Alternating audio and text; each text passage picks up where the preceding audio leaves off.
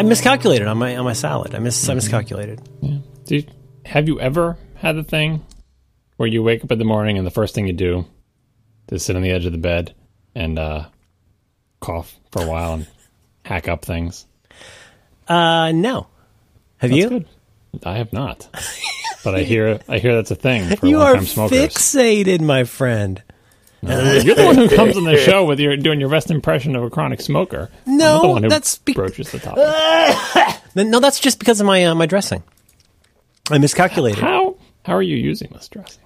Hmm. You may not be following the instructions in the bottle. I put it in my vape pen. You're trying to do the string trick. Speaking of vaping, like so, you do all the, your vape jokes and everything, and obviously it's in your face all the time in San Francisco, so you're sick of it, right? But I haven't really seen it in real life anywhere except San Francisco when I Really? was there twice this year. Until recently, two times in the past couple of weeks, I'm coming home from work, and the car in front of me has t- a totally different car. So I suppose it could be the same person who's just driving driving two totally different cars, but arm out the window, big meaty arm out the window, and every once in a while a new pope is selected and a huge plume of white smoke billows forth from the first time it happened like what is that guy's car on fire? I'm like oh no he's just vaping. Sick vape, bro. right. And then you know you go down the road a little ways and then a couple seconds later boom huge plume of white smoke right?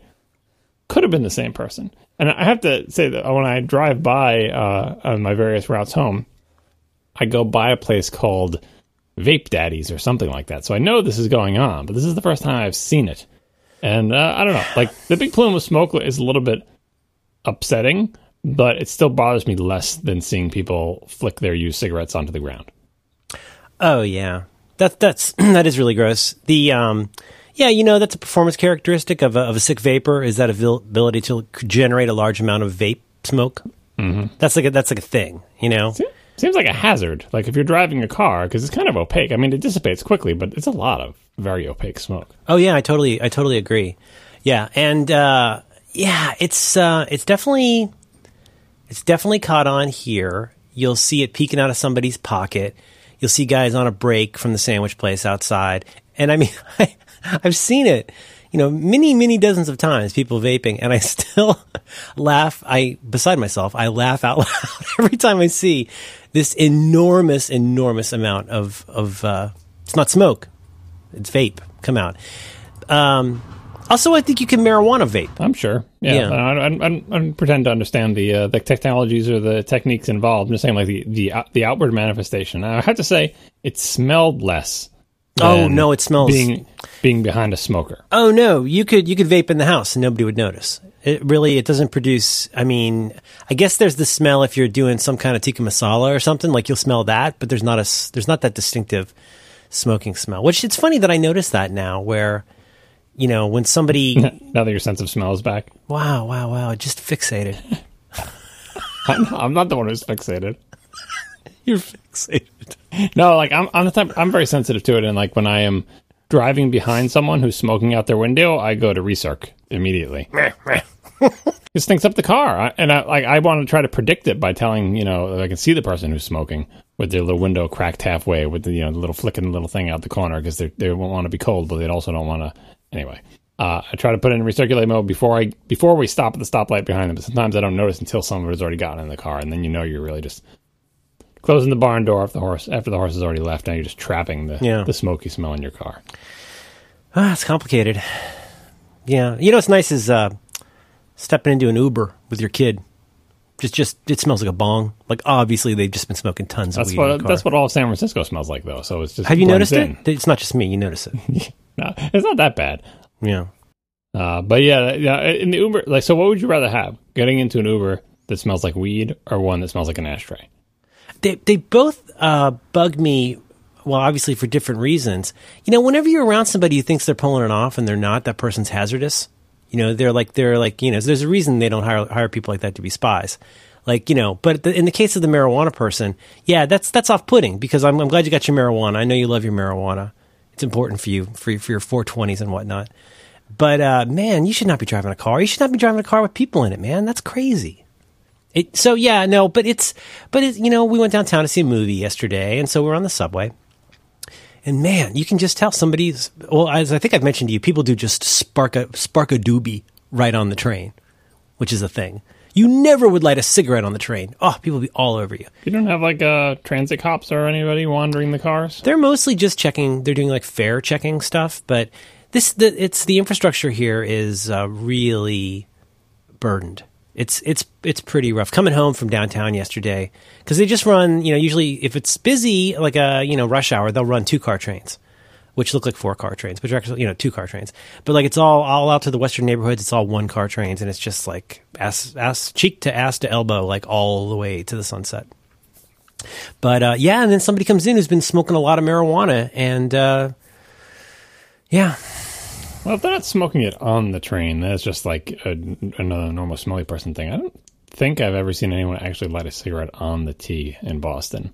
I think that would, in general, I think it's the crowd accepts that this is not a thing that you do. It's a phenomenon. Hmm, it's related to a phenomenon that I've come to call uh, the toughest kid at the mall. You know, where like uh, you, you see the kids at the mall, and you can tell it in their head they feel like they're probably the toughest kid at the mall. Well, you know, the mall is a place where it's not surpassingly hard to be the toughest kid given other circumstances. You're, you're not, you know, you're not in the shoe or something. Uh, and, you know, sometimes people are uh, kind of social bullies on the train just because it's it's a very laissez-faire kind of thing. You don't look at people. You don't, you know what I mean? It's a very hands-off thing, and people just go on and just like kind of mess with people on the train. And of course, there are people who have really severe mental problems. That um, I mean, last weekend or the weekend before this, the first time we saw Kubo, you know, we got off early because there was a guy just threatening people on the train. Just like I, I know, I know those headphones aren't in. Where'd you get your shoes? Just tell me where you get your shoes. I could tear you apart right now. We're like, okay, that's it. Let's get off the Castro. here we go. yeah, it's it's a, quite an adventure here right now. It's a very very exciting time to live in San Francisco. There's a lot going on. Boston's got its own thing though. Boston's got its own um, kind of confrontational culture, right? I don't know. Like, well, so definitely the the the homeless situation is not as bad, and I think I don't like I said I don't think I've ever seen anyone on the T posturing. Obviously, I, I you know I only commuted into the city for a, a, few years, and it was mostly just going from the you know the ritzy suburbs to downtown. So maybe I'm not on the right lines to see this stuff, but in general, and there's so many college students. Like during school time, it doesn't even matter what the residents of Boston do. There's just so many college students, so the odds of you being wedged in next to a bunch of twenty something white kids is very high. Yeah. Yeah, I mean, I still really treasure uh, the public transit system, even though it, it is a it is a mess and it's crumbling, and you're just kind of always waiting to find out some kind of catastrophe that happened with it. But I, am super grateful for it. I just I don't know. I don't want to get into it right now, but you know we talked about cars before. I just ugh, too many cars, and I, I wish there was some way to like I don't know refunnel some resources into making this thing just a little bit better because it helps so many people. So like when I was in Florida basically it was people with DUIs and maids. That's who rode the bus, full stop. Because it was like every hour, maybe. It would take you hours to get anywhere. And I, I mean that with all of the like insensitivity that that implies, because that was the perception. That was like normal white people do not ride the bus unless something has gone horribly awry in their life. And I really I treasure the fact that like, you know, a lot of our people on our board of supervisors like ride the train, they ride a bike, they get around in a way that's not a single person in a single automobile which for some reason has really just been getting under my skin lately. Bugs me. I think cars are fine. I know.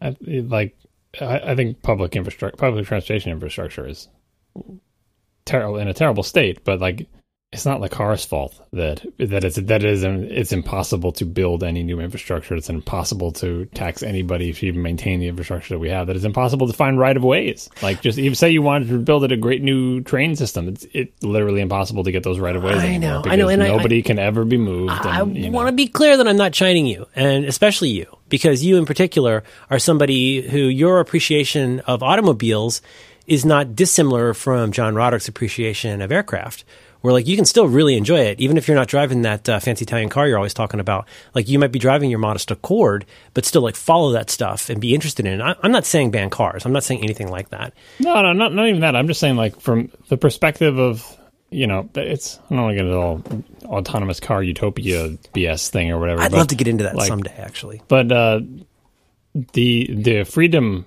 provided to, by by being able to go where you want when you want immediately like that's that's the attraction to the car. And if you have a an infrastructure or a, a place for those cars to go that is not car friendly. There's not enough parking. There's not enough roads. There's too many people trying to get from point A to point B, and there's not enough, you know, roads for them to go on. Then it's just it's not a good situation. But again, it's not the car's fault. It's kind of like the same thing when you're all wedged onto that train. It's not the train's fault. You're all wedged onto that train. There's not enough trains. There's more. There's more people than than you know. People want to go more places. It kind of reminds me of the quote unquote public transportation system in Atlanta, Georgia. It's just a big giant cross.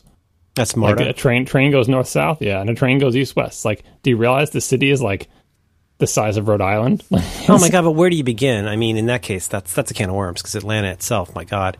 You know what it is? It's halo effect from my first trips to San Francisco going on Muni. And in particular, I have to always stipulate, I'm talking here about the streetcars, which people, some people call trolleys, kind of erroneously. But a streetcar are five lines. They call them shopping carts. I can hear them in the background. One just went by. You probably didn't hear it. Um, but okay, the, the buses, mm, the buses are, are are kind of gross, and the buses are kind of inefficient, and the buses plow through these areas where a bus was never meant to go, and it works in its way, kind of. But the streetcar like is closer.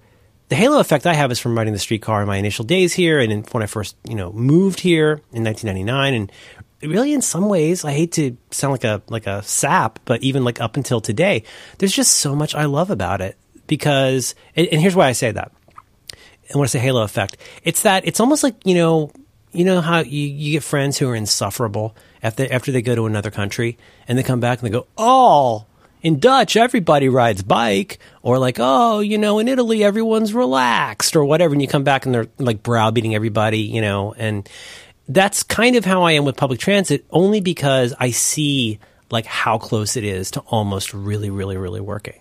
And like, you know, and that's that's why, you know, you get into the chicken and the egg problem of like, well, so what? We don't live in suburbs anymore. Like, what are we going to do? And like, no, I'm not I'm not saying that, but what I am saying is like when we're thinking about how we proceed in the future, um, I'll be that guy for a second and say like I would like to see a future where the primacy of a single guy in a car does not become the determinant of like how everything is structured because it's like anyway, that's that's like one of my dumb utopian things because it really it can work. It's so close to working. And the big fu from Muni, I mean, this is, this is not rational. I'll, I'll, you know cede that, but you know, it's the problem with Muni is like it works fine until the day you really need it, and that's when you're like three hours late for something. But I've seen how close it is to almost working, and that feels like an potentially ascendant way to get around, or maybe throwback way to get around, that for so many places would work so much better if there was not such a foothold, understandably so, for people who have a reason to like want to have one person in a car. I don't think people want that, especially in a city like San Francisco. I can't believe San Francisco is your version of like a, a, city with working public transportation. Yeah, it's better than the swamps of Florida where it's just miles and miles of straight line road and a big pancake. Yes, obviously anything's better than that for public transportation, but San Francisco strikes me as a like there's a reason Uber caught on so much in San Francisco. It's because yes. the public transportation system is not well, that's reason number two. Reason number one is the taxis are completely capricious and just don't go places. Yeah, that's number no, one. They, they had a bad taxi culture, but, it, but like again, if it was in Boston, I feel like does not have good tra- public transportation, but it's way better than San Francisco in terms of where can you get. Like you can live in Boston for years and years and years, all sorts of different parts of Boston, outside of Boston, inside or whatever, and get pretty much everywhere on the T. Like just a T and a little bit of walking. There are so many lines, and I, I, I would imagine from what I've heard, lots of other big fancy international cities, or even just New York City just have way more ways to get places using public transportation, not taxis, just trains. Yeah. Trains and buses. So much easier to get anywhere. In San Francisco is fairly challenging to get to a whole bunch of places without resorting to an well, Uber or a really obscure weird bus. Well, and I and I use I use all of those. Um, because you have to. But what I will say is that as somebody who is kind of subway centric, you know, for me, and, and, you know, like I say, most of these lines go west, and they so there's lines that go west and mainly go down kind of the center. If you imagine like the top third ish of the city, and then go out like the N Judah and stuff like that. At the J Church goes to through. Um, like you know uh, the Castro, but like the three lines, the three main is it three or four now that go west. You know what that means though is somebody who lives on 46th Ave, like somebody who lives near the freaking zoo, like in the most like southwest part of San Francisco can get on a train and in about in maybe 22 minutes is in the middle of downtown. Now, is that everywhere? It is absolutely not everywhere. But that does mean that, you know, you can you can still get to somewhere from there. I'm not saying it's perfect. I'm just saying like you go, oh, you know what?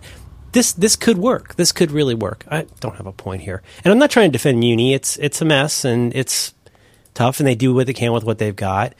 But you know, to to be some, let me put it this way: I wish I had gotten to live someplace. How can I put this? I'm envious. I'll put it this way: I'm envious of people who could be, let's say, 14 years old in a place with semi-reliable public transit. I mean, that would have changed. I feel like that would have really changed my world if I did not have to be in a car to, to just literally go to the supermarket. It would have been really different if you were a kid like in the East Bay. If you lived in freaking Walnut Creek, you could get on BART and like without without transferring, you could be in downtown San Francisco in like 30 minutes. That's that's mind blowing to me. And I, I, I, wish more people had that opportunity. Didn't have to rely on cars. Didn't have to drive drunk. Didn't have to like spend you know fifty dollars on a cab. You pay you know with Muni you pay two twenty five and you drive anywhere go anywhere in town for ninety minutes. It's should have gone to school in Boston. I went to uh, college in Boston for four years. Never had a car. Never needed one. Went all over the place. Just yeah. you know, my parents dropped me off in their car, and they came and picked me up. And just never felt constrained. You go. I mean, a lot of it is when you're a college student, you do, can do a surprising amount of walking. Yeah. And also the uh, the T uh, stops, or it did when I was uh, uh, in college at twelve thirty, which is because there are a bunch of Puritan Yankees or something. And so very often you do find yourself walking home when you could have taken the train home and it's cold and it's not. But anyway, aside from it stopping, like New York City is probably way better because they, you know, don't stop at those uh, ridiculous hours. Uh, and it's great to, to, have, like I said, the freedom because you don't have a car. Like I didn't own a car at that point. I didn't have to buy one to go places, but I felt unconstrained by the fact that I didn't have a car. But like I, I, I think feel like the problem is, aside from the problem of not being able to repair the infrastructure that we have because no one wants to pay any taxes. Uh, the problem, as I see it, is how can we fix the mistakes of the past? The mistakes being like, let's just build more and more roads and it will be great. You know, like, all, like because everything in most of the major metro areas is so built up, and it is just impossible to add any new infrastructure because you'd have to subtract something. Yeah, you can't subtract where people live. You can't subtract from the roads uh, and you you can't even like it's even if you have the right of ways for the existing trains, even just getting the money to say we're going to add another line somewhere. Like even in Boston, they tried for many years to add new lines to the T system. It's just very difficult. And I worry that like like those cities are done now. Like I think of like cities in Europe that I've never been to, but you know all the pictures and everything. Everything is so much older there. Like the, everything was laid out in that city uh, before America existed as an idea, even. Um, and so, well, that's the shape of the city, and that's the way it goes. And in some ways, it's good because there's like no room for cars. All the tiny roads are cobblestone or whatever. In some ways, it's bad, and that people try to wedge their regular cars onto these tiny cobblestone roads, and nothing makes sense. Um, but it's like we had we had our chance to plan out our major cities, and we kind of messed it up, and that's it. Now it's all built up, so we were stuck with it. Yeah, and we need it for all kinds of things involving like to it's not just a matter of like people you know living in buckhead needing to get to downtown atlanta. It's also like you know how your lawn chair is going to get to walmart. Nobody needs to get to downtown atlanta from buckhead believe me. Unless they have to go to the dmv i guess. I'm just word salad. Um you know um do you ever spend much time on the pattern stuff? Pattern pattern languages? Pattern libraries? I only know that that's the book where the programming language pattern idea came from but i have never read it. Hmm. Be interesting to talk about sometime um, I, I, have a copy of it, and it, it's it's a it's a book one doesn't read so much as sort of like inhabit and browse, but it, it's a uh, it's a very interesting idea to like think in abstraction about how spaces work. I think you might enjoy it. You should get someone to buy it for you. It's pretty good. I might even have it already in the house. Who knows? I got a lot of books. Yeah, yeah, me too. I bought a copy of the uh, uh, the guy with the beard. I bought uh, I bought the uh, what is it? Uh, Patterns of the Wind. Uh, name uh, name the wind. Name, no, what's it called? Keep going, keep going. You get it. I uh, believe in you. Name of the wind. You put a the in front of it, and you're there. The name of the wind. Mm-hmm. I can see why people like that book. It's got some fun stuff in there. You already listened to the Incomparables about it, didn't you? No, I'm uh, just right, waiting well, you, for you to ask me how far in I am. Oh, you haven't even opened it. I'm, I'm on number 27 in iBooks, so I'm on 27 of like 1800. Well, whatever. Anyway, I think it's it's a page turner. You'll you'll burn through it fast if you actually get into it. I will. I will. And I was very uh, I was buoyed to see that when I went to see if I can get it from the library because you know I'm a library guy. Um, uh, there's uh, there uh, there's a big waiting list for it. That's nice to hear. You know, he likes to he likes to go to uh, the airport bookstores and sign copies. Did you know that? Oh God, I had a friend that used to do that. I I see every time I see him tweet that, I I can't help but think about the logistics of this of how how does this move work exactly. So you are the author of a fairly famous, well-known book. You are in an airport. You go into the bookstore. Do you just pull the books off the shelf and take your sharpie and start signing them? Like, do you get tackled by security? Do you have to go to the person at the bookstore and say, "You might not know me, but if you look here, see how I look a lot like this guy in the jacket of this book? Well, that's actually me. I know you can't tell through the beard. Yeah, I had it trimmed a little bit differently there, but what I would like to do is take this permanent marker and write my name in a bunch of these books. I'm not going to buy them, mind you. I'm just Right. going to write my name in them. Somebody's going to get a treat. And I think this will be this will be more attractive to you can put them on display or whatever. And they just like how how if you are the you know slightly higher than minimum wage clerk behind behind the the uh, you know cash register at an airport bookstore, how do you ascertain whether this person is it actually the author of that book or just another person who happens to have a beard? Or what if there is no picture on the book jacket? Like, do I have to see some ID? How much time have you spent in these stores? uh, in the airport bookstores. I don't. Yeah. I, I used to buy back before the, the internet days. I would buy a magazine or two, like uh, for the for the sitting in the waiting area, like waiting to board your plane because I always get there really early. So I would buy a magazine or two. Usually, I would buy the car magazines that I don't subscribe to, like the trashy car magazines, like Motor Trend, uh, and just look at the pictures. That's how much time I spent. Like, get the magazines and get out. my impression of the people well to start with my impression of the people who work in their stores is that they're not super duper engaged with what people in the store are doing they're also usually there's at least a line of like one to three people they're pretty busy paying attention to that i don't think there's usually like a security guard stationed there um, That's pre 9/11 thinking. well you know what well too soon um, uh, yeah yeah yeah my, my friend used to do it and it would make me really embarrassed Yeah, well, was he signing books that he was actually the author of, or just signing random books? Because you can do that too. You can just go there with a permanent. Uh, you bring out your sharpie and just take some books off the shelf and write your name in them. wow sigmund freud Maybe write a dedication. Like maybe the person who buys this, you know, to to delilah Sue, congratulations on your purchase. Best wishes. Fly safely.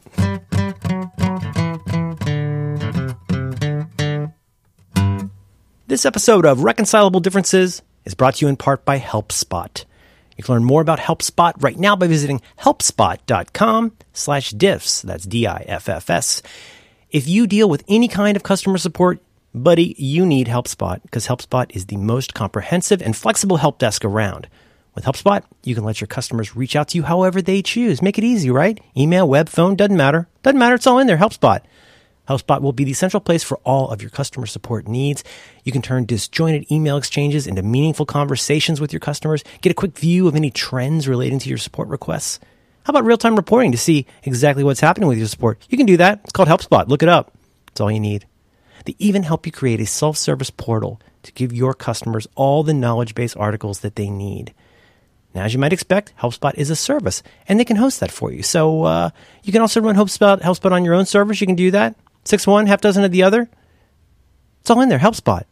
You get source code access for custom branding, direct SQL access to write custom reports, and extensive APIs and Zapier integration for connecting to your other business systems. This is where the powerful and beautiful automation can begin. HelpSpot. HelpSpot. It's the best value in customer service. They are committed to giving you unrivaled value for your hard earned money. And put simply, this means uncomplicated pricing, includes everything you need for your help desk. You get unlimited tickets, unlimited mailboxes, unlimited custom fields, unlimited reports, and knowledge bases, all for one simple price. No hidden extras or complicated tiers. HelpSpot is not a flash in the pan company. I would tell you if they were. They've been doing this for over 12 years. They'd be in like like 6th grade at this point. They're going to be there when you need them. It's free for up to 3 users and super inexpensive for larger teams and better still, you'll get an additional 10% off for life, which is a very long time according to Wikipedia, when you use the code DIFFS, that's D I F F S, at sign up. So please go to helpspot.com slash diffs to start a trial today. Sign up for a free one-on-one demo to learn more about HelpSpot can serve your support team.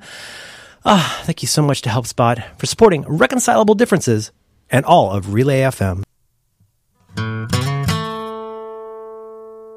I can't believe that if that hasn't come up already on the podcast that he does. Yeah. With with who's his face. Yeah. I I don't understand how they because he tweets about it all the time, and I didn't even know this was a thing. Well, I'll pass it along. Or he might be joking, like, No, he "Hey, I just signed a bunch of books," but Yeah. I don't know. I, I don't think so actually, because I have a copy of Insanely Great by Steven Levy, who uh, and my copy is signed, but he didn't. I never met him. I just pulled it off the shelf, and they had like signed copies, and that's what I got. Wow. hardcover, hardcover, Insanely Great, nice. signed copy, and I'm happy that it's signed because uh, I read his stuff a lot uh, growing up. He's So, good. uh, He's still good. feel yeah, it was a good book. Insanely Great, good book. Um, I want to do um a, a little bit follow up. I, I want to do some um. How shall I put this? Um, uh, I scolded everyone last week. I didn't mean to, but I scolded everybody about the the whole membership thing.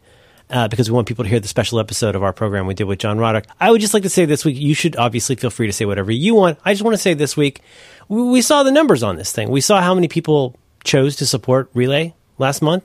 And I want to say, holy crap, thank you guys, people, you team, you magnificent bastards. Thank you all so much uh, for doing that because the response, I can't do math real good, but uh, I was, I was very, it wasn't again i just want to clarify. In this case it's not even strictly a money thing. It is like oh my god thank you so much for supporting relay.fm i just want to say to everybody who did that i don't care why you did it. Uh, i hope it's because of the goodness of your heart. Maybe it's because you just want to hear that episode but for whatever reason i just want to say thank you to everyone. Thank you for listening but also thank you for uh, spending some of your hard-earned money on uh, relay.fm i really appreciate it Yeah, and I hope by next year when this rolls around, I hope uh, I don't know what the deal is with the, if these these secret member only things will ever be publicly available. i think it's uh it says life of the author plus 80 Yeah, right. but uh, I would like it if by the time next year rolls around, then you could hear the previous year's special episode. Because, like, again, what, what I want mostly is for everyone to hear this episode who I think might enjoy it. Because I thought it was a good episode, and it pains me to think that only a fraction of our listeners would get to hear it. But to the people who did pay, uh, they did get to listen to it, and I hope they liked it. I do too. Yeah. Well, it stares me in the face on the back of a truck uh, every day. One place I go to. Um, so I know it's out there, but um, I just want to. I that the point is not like I said. I mean, there's always ways to find things, but a lot of people did pony up, and uh, yeah, that's all I want to say about that. Thank you to everybody. Was it, wasn't that kind of you know I don't say surprising, but wasn't that surprising? I don't remember the actual numbers, so I don't know. Uh, but I assume it's uh, only a fraction of the actual listeners. Like, it's not like it was 90%, right? you say we should qualify our thanks. No, thank all the people who got it. That's awesome. Like, yeah, I, I mean, uh, but percentage wise, like, I think the percentage was expected, as expected, right? Oh yeah, yeah. I mean, yeah, yeah. It's it's. You saw I added to the list money on the internet. Talk about someday. Um, I think it's it's an interesting topic. I added several you added, added topics to the list. I know. I re- I shuffled them around. Go look. Oh, no way! You didn't. You talk about that? I always shuffle things around. Oh my gosh! You you put an interesting one on top. Okay, all right. So anyway, so the so you wrote a bunch of things in the the topic list, and I like it when you write things because I find them intriguing because I don't know what you're thinking about. When I write things, I know exactly what I'm thinking, and then you get intrigued with them. So I think that's how it works. But anyway, I, Aloha. I shuffled some up. Okay. Uh, so anyway, thanks. And uh, there's still always the chance if you want to get in, uh, you can still go to relay.fm.membership and let us never speak of it again.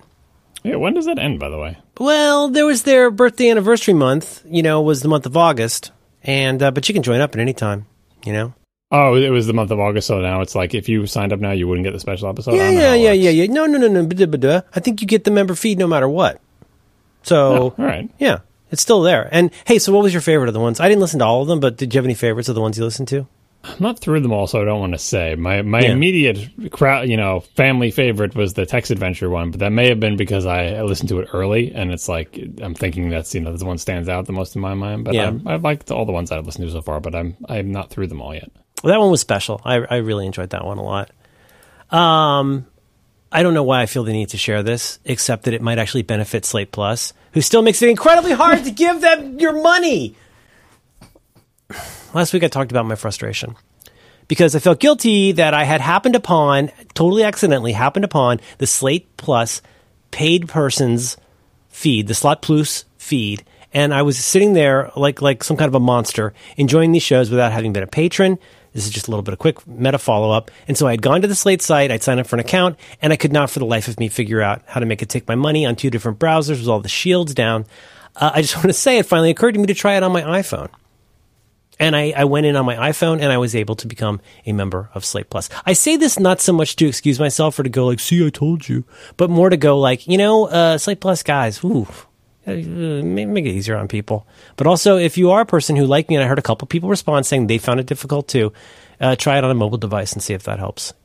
It's a good, it's a good group, and the, the shows there's many, all, many, all, all, all the great shows of Slate Plus. People on mobile devices the only people that count anymore, so they don't care. They don't want your filthy desktop money. yeah, it's it's weird. Uh, I've I've found myself spending more and more time on my iPad and I'm really starting to feel my iPhone 6s is starting to feel really cramped and weird, and the experience on that device is pretty bush league on certain sites. Like Google News, ugh, it's it's really bad. Nuzzle, if you're not using the app, man, that is no fun. Um, so yeah, it's. I wonder if they're more and more planning more for large devices. I don't know. I I don't know. It isn't like a Squarespace page where you can just change the size of the portal and see what it would look like. I mean, things get heavily moved around. Like if you go to something like Cotton Bureau, like the whole the fundamentals of the page change when you're you there. know about the whole like request desktop site thing, right?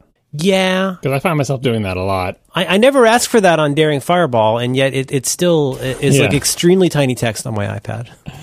no, like I, I frequently do that, even on my iPad sometimes you know you can request desktop site all you want. Sometimes you're on the M dot site, and every time you try to go to the non M dot, it redirects you like the old style mobile experience. Anyway, yeah. Some sites like Google have a, an actual link at the bottom for a desktop site, and I find myself using the desktop, like a Google Calendar, for example, has a mobile yes. savvy thing that works on the phone and the iPad, but very frequently, uh, especially especially when I'm on my iPad, I say just give me the real. Oh, it looks bad. It is bad, especially when you go to a Google Calendar event from somewhere else, and it gives you that incredibly hobbled. It almost looks like WAP or something. It's like so right. So like I don't, bad. I don't know what you're trying. I just just show me my calendar. Like I know. Uh, anyway, well, you know, the one that drives me a little crazy is uh, is Wikipedia because I, you know, the general present everything is collapsed. You don't want to see anything. Yeah, like why would I want to see a table of contents? Why would I want to see categories? I love categories. Like maybe I'm that guy, but like I when I get to a well, I'm going to pivot. Do, do, you remember back in the day when Yahoo was where you would go for stuff? In the days before AltaVista, it used to be you'd go to Yahoo. And I there's this weird bit of searching foo, search foo that I don't know if I invented this, but I feel like I got really good at it, which is if you couldn't find exactly what you wanted on the first try, you'd go and look for something very similar to what you wanted to find. And then you could sort of like look around that if you didn't get the taxonomy right. Do you know what I'm saying? And that's and that's that's still kind of how my brain works now where i'm like i wonder what level of this hierarchy i'm at. Like if i if i go and look at the category part at the bottom of the desktop page i'm frequently fascinated. I'm fascinated by like what got its own uh, portal area. Like you know oh my gosh this is actually part of a series of things. I find that to be one of the most illuminating parts of wikipedia is all the metadata. And like you just don't get that on mobile. You've got to switch to desktop and if you don't switch back then you get desktop forever and it's weird yeah a lot of I understand why a lot of sites have mobile versions, but especially if it's a site that you use all the time, like Wikipedia or whatever, you just get used to all of the things that are there on the desktop one, and especially on iPads, but even on big iPhones, it's just like just just give me the real site. I can I can handle it. The phone can handle it. I can handle it. Everything will be fine. Mm-hmm. Don't try to give me this weird collapsed up accordion of stuff. That's I remember Yahoo, fun. by the way. Like I, I, one of my first web experiences someday uh, my kids don't know anything about the web, which is kind of sad. So I can't regale them with stories of the old web because they they don't care about the modern web. But like, um, you would to before before Alta Vista even to find things on the internet, you go to Yahoo and they had a taxonomy, and you go into categories and stuff. And I had a U2 lyrics website that I got listed on Yahoo's thing. So you'd go to like music and you'd go I don't know some categories like rock or whatever, and then you then you go uh, lyrics, and then there'd be like alphabetical, and you could eventually get to the page that had links to all the U2 lyrics websites on the internet, as far as anyone knew. uh, you know, right. there were all there was there was a page of maybe twenty of them. Mine was one of the twenty, and that's how you found things on the internet because there weren't you couldn't. I think it was like pre Lycos, pre uh, what uh, before Alta Vista. What was the other one? The other popular one in the early days. Like there was no Alta real, Vista was the first really super great one. Um, Lycos, Jeeves. Um, I'm trying to think of Jeeves was later. There was another L one, I think. Um, um, um, far now. Lycos was the dog. Oh man, I'm totally farting out on this. or it was an I. But I mean, the, the something. InfoSeek. Yeah. Anyway, uh, Yahoo had a human curated directory. it was a card catalog index, and somebody had to manually agree that your thing was valuable, put it on the index card, and then slip it in there. And then, and then, like, there was a question of like, were you one of the myriad ones that was down here in uh, plain, or were you up here at the higher level where you were boldface? Because that was one of the like, ooh, these are the, like the premium sites. Yeah, and there weren't that many of them. Like again, how many sites on the, how many sites related to U2 period were on the internet?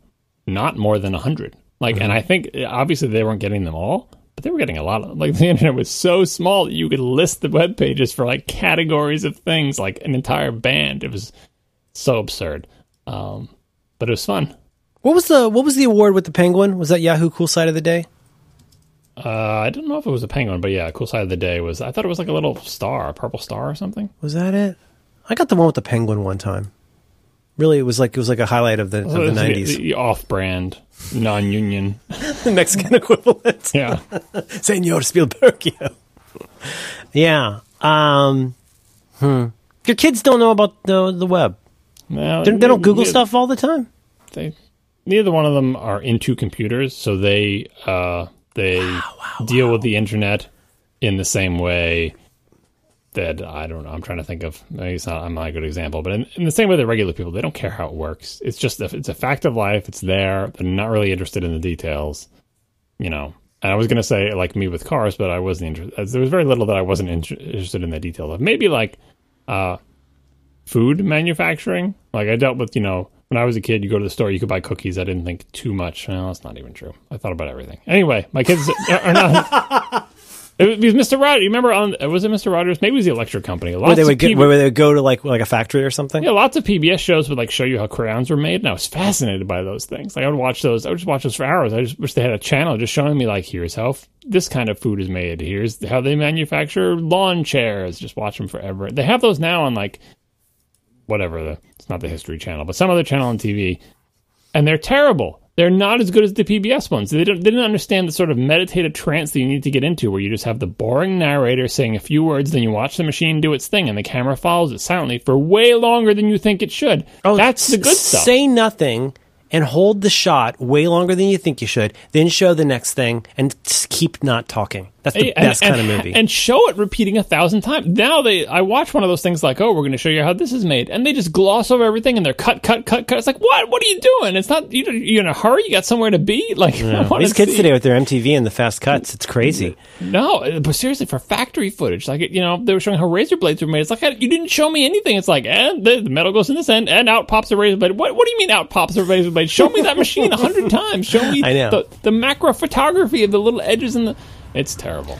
all of those kinds of things and the like there's something this might be my asmr but i could watch those all day. And also just the whole sort of predict not predictable but the whole like comfortable arc of chaos to order where on the one end you've got a whole bunch of stuff that needs to be made into stuff and maybe there's stirring of the stuff and there's sluicing of the stuff and there's the moving of the raw stuff. And then at some point the stuff gets turned into like a shape or a series of shapes.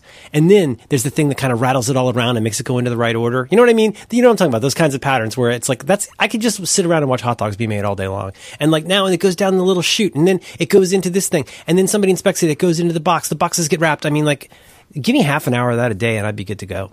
Yeah, and you got to watch. You got to watch the thing that puts the wrapper around the thing in in a way that wor- you have to watch it a hundred times till you, before you understand how it works. It goes so fast. You Yeah. can't just watch it once and be like, "Zoop! Wait, wait a second. How did that wrapper get around that thing? I don't understand this process at all. How is how is this thing cutting all those things? How does it know when to cut? And then uh, the more advanced ones would have. This is when there was less automation. They would stop by someone's station and ask them about the thing they do, and they wouldn't ask them and have them go. I take this box from here and I put it over there. Like they would tell you all the nuances of like you can't just pick this thing up over here and put it over there. You have to put it like this, and if this little corner is like that, you can't have it like this. And don't you know? Here are all the things that you can that gets your hand chopped off, and like don't do it like that. And just you know, there's so many nuances that make it makes it seems like it's just a dumb mechanical thing. But there's a million finer points of exactly how to do it in a way that won't mess up the product down the line, that it actually is efficient or whatever. And that was also fascinating. That's more of like the, the human interest version. But, but anyway, my kids don't seem to be interested in that. And they're not interested in computers. And I have not been pushing them to be interested in computers. I give them a chance. I've tried, I've offered to teach them programming basics and stuff. They're just not into it. But I don't want to be like, if you're not into computers, you'd be into what you're into. You don't have to be into what I'm into. But the bottom line is, none of them you know use computers, especially desktop computers. Hmm. Yeah. Yeah, they had to do some. Oh man, I got some interesting updates for you. Um, one thing is they had to do some reading comprehension stuff on. I guess I don't know if it's a Chromebook or a PC. And my my daughter was kind of forlorn because she's really really good at the iPad, but she was like, ah, I don't I don't like computers. I thought that was such an interesting thing to like be so. I mean, like you should see her sitting there with Siri, like sitting there in Safari and going, Shopkins, Shopkins, season five she's really good at it. And I, like it's she's she knows how to work it. I think it's actually making her speech better. Because she I, has to make the make the robot like her voice. I think we talked about this before but like that they'll just basically have a long angry conversation with siri instead of taking two seconds to type a url oh it they, they won't even do a google search so it'll be like shopkins shopkins. Like they're getting increasingly angry at siri not not translating very often i've got my daughter having long conversations. Eventually, I just have to come in and be like, S H O P. Look, it's auto completing. Hit go. That's what I keep saying. I was like, honey, and, and she's still she's a, she's a great she's a really good reader and a better speller than she realizes. You don't even have to be. You just have the first three characters. It's the only site they ever go to. They it'll autocomplete. You know, file a bug because I'm sitting there with her and I'm saying the same thing. She's like, I don't, I can't spell. She says, uh, you know, I'm really good at reading, but I hate spelling. I'm like, honey, look, if you just type S H O and then it fills in the rest. She goes, I know. And so that's the perfect conversation with my daughter. And she's frustrated by the thing. She doesn't even want to learn the thing that she already knows because she already knows it and, mm-hmm, and that's mm-hmm. annoying mm-hmm. to her. Mm-hmm. Yep. Shopkins, season five. Um, yeah, my son, when he types things like that, when the autocomplete thing comes, like then he, he reaches over to the mouse, he drives his little cursor up to the autocomplete field, he hovers over the he wants. He goes like, "Just hit return for crying out loud!" Like I don't know how many times they have to do it to, to pick up like the, the and they're not efficient iOS users either. Like they know how to use it and how to get where they want to go, but they don't all the extra efficiencies. They either don't discover or aren't interested. Right, right, and like like for me, I'm really frustrated if I if I thought Chrome was what I don't know the word focal was the front app, and I'm hitting Command L in the wrong app. I'm like, ah, I'm in deliveries. I'm not in Chrome. Like I just man. But that's you know tears and rain, John. That's that's uh, all this this mouse stuff. It's it's already gone by. It's already gone by. But, but, not even just like I said on iOS, like doing, using the multi-finger swipe gestures to get from one app to the other, way more efficient than what they're doing. Oh, she know? does that all the time about, because she gets really ex- she gets super excited in a game. She starts banging all over the screen, and then all of a sudden she's in editorial. Yeah, that's why you got to turn that off for toddlers, but like turn it back on for. for adults. That's a good swipe. I think a lot of I'm guessing a lot of people don't know the four finger swipe. Yeah, well, this is a, actually an ATP topic that will probably come up in the next show, but like, um, I think I was complaining about uh, double tapping the home button. It's kind of annoying to go to the multi-task switch. like double tapping the home button to get to, or going to the home button, but, but don't, don't you use the five finger squish or whatever. I love those gestures, mm-hmm. except it, there are one or two apps that uh, you know. So games, I used to have some games that on there that the kids play. So you can't have Fruit Ninja and those gestures on at the same time. It just doesn't work. Fruit Ninja phases of all of our lives past, and that's fine. Well, I'm sorry, I'm I don't know that. I, I know of the game. You know, I know it's popular. It's just a it's just a bunch of pieces of fruit. Is it because there's a lot of banging on swipe screen? Swipe them with your fingers, and so if you give it to a toddler, they're going to smack okay, their sure. hand, and they'll end up switching apps exactly like your daughter, right? Um, my current app is my my Twitter app, my main app that I use basically probably on all my iOS devices. It has a gesture where you can do a two finger swipe down, I think, to change accounts, which is really convenient if you change accounts a lot. But however I do the five finger squish or the four finger swipe, it it does the thing that I want, but when I go back to Twitterrific, it will have changed accounts on me because it before it switched it, it the gesture recognizer recognized my two finger swipe down thing, which isn't you know it's it's basically just a battle between the OS and my sloppy gestures and the application. So I can't have I can't have it on because I'm always in like it's it's the worst to get used to a gesture and then realize oh every time I do that oops you didn't realize it but now when you go back to Twitterrific you're going to be on your other account you're going to have to switch back and it's kind of a pain.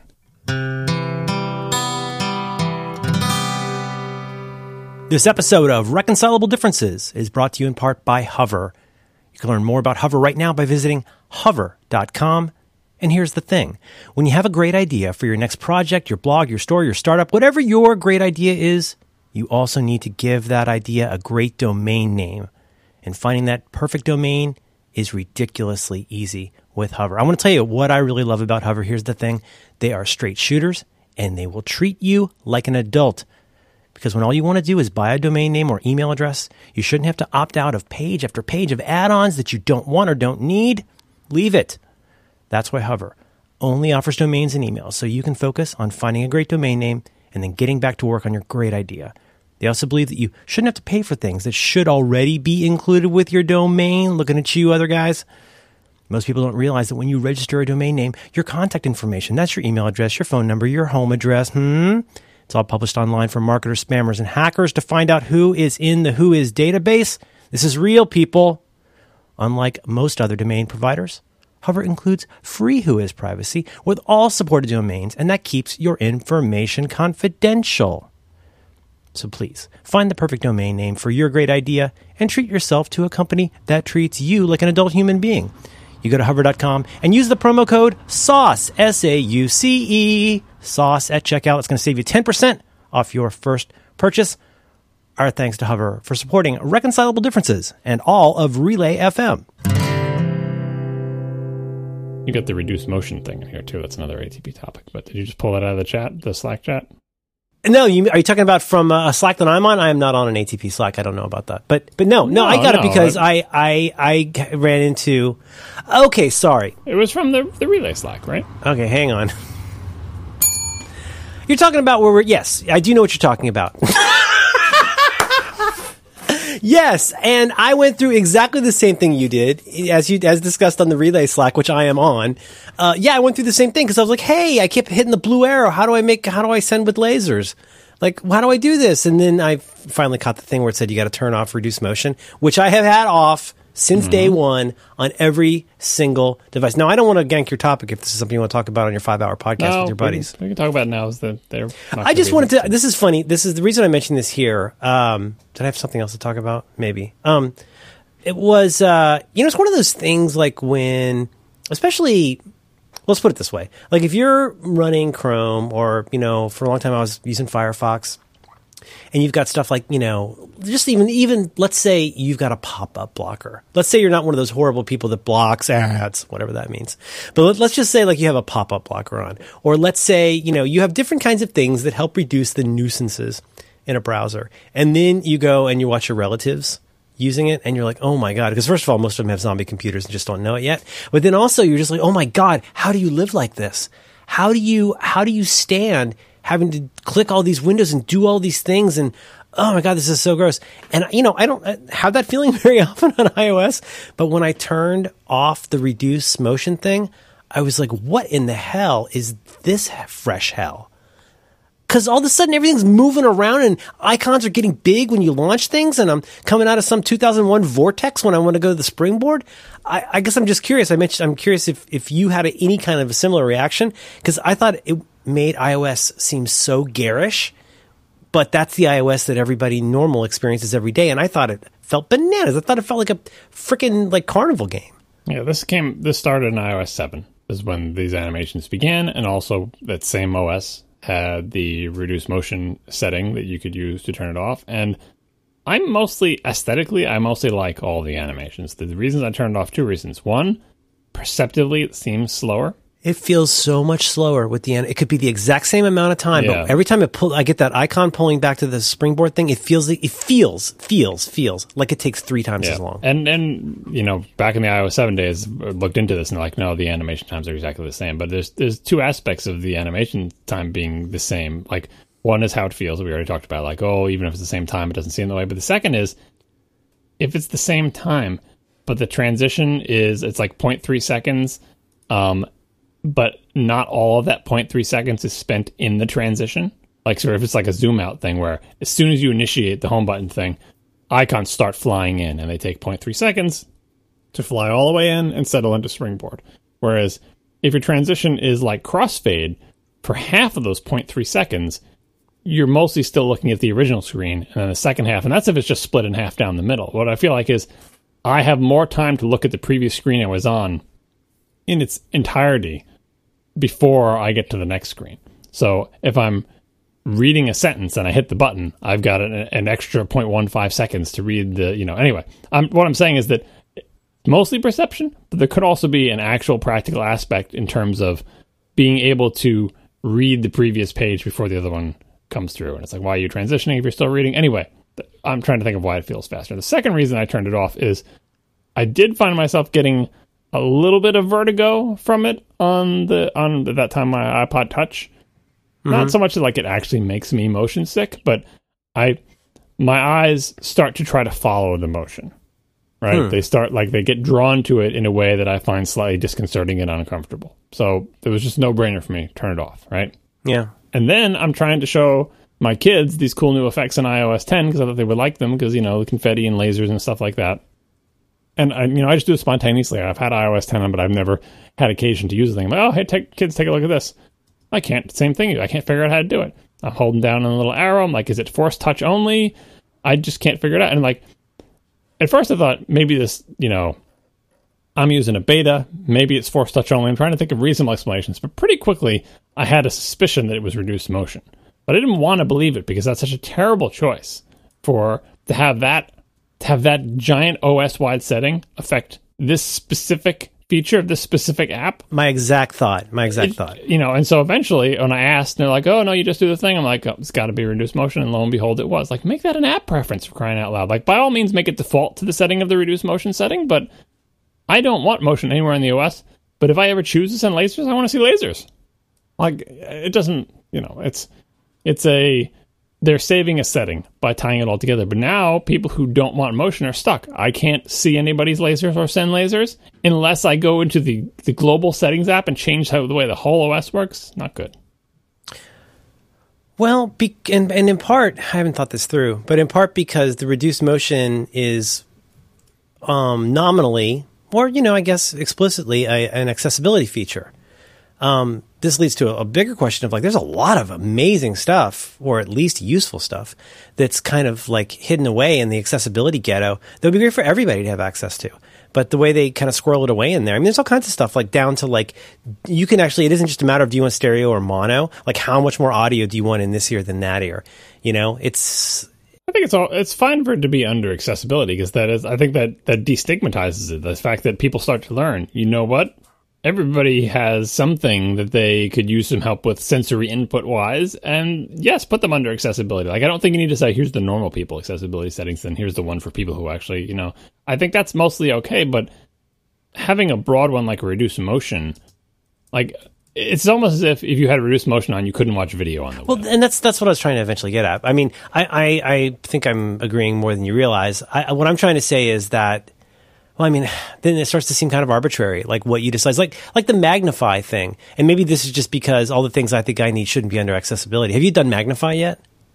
No, I don't. So you, don't you can that. you can uh, bind that to triple click, and basically, uh, especially on a recent iPhone or iPad, it lets you zoom in on something. Like if you want to get the serial number off of something, mm-hmm. uh, it's really really cool and it works great. Uh, anyway, I guess what I'm trying to ultimately say is like, it, like, so is the implication then that people who need that for an accessibility reason can't send with lasers? Like that would be weird. I mean, aren't those different things? I think the reason is like the motion is like, uh, I, mean, I can understand like flashing lights and stuff for like epilepsy. Oh, and, sure. You know, but so the reduced motion is I think it's mostly for the people who experience like a more severe version of the vertigo effect. It's, it's kind of it can be like aesthetic preference of like okay well you don't like these effects you don't have to see them. But but mostly i feel like the more serious reason that it's there that they bothered to have the setting at all is for people who, for whom the animations are disorienting.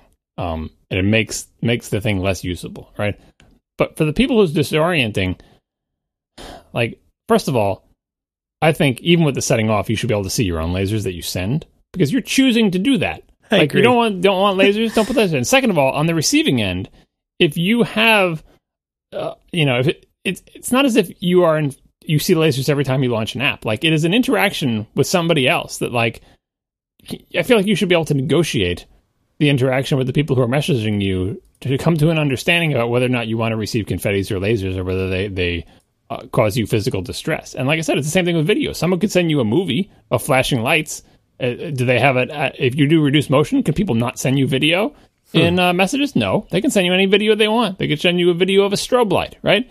I, I just feel like that that's that environment is you know, and again, you can have it default to that, but there should be a separate setting for it. And the second thing is just from a usability standpoint, fine. Reduce motion is on. For all the people who reduce motion is on, they hear about all these cool features. Maybe they want to try them because they feel like they won't be disorienting, or how do they know if they'll be disorienting? They need to try it first.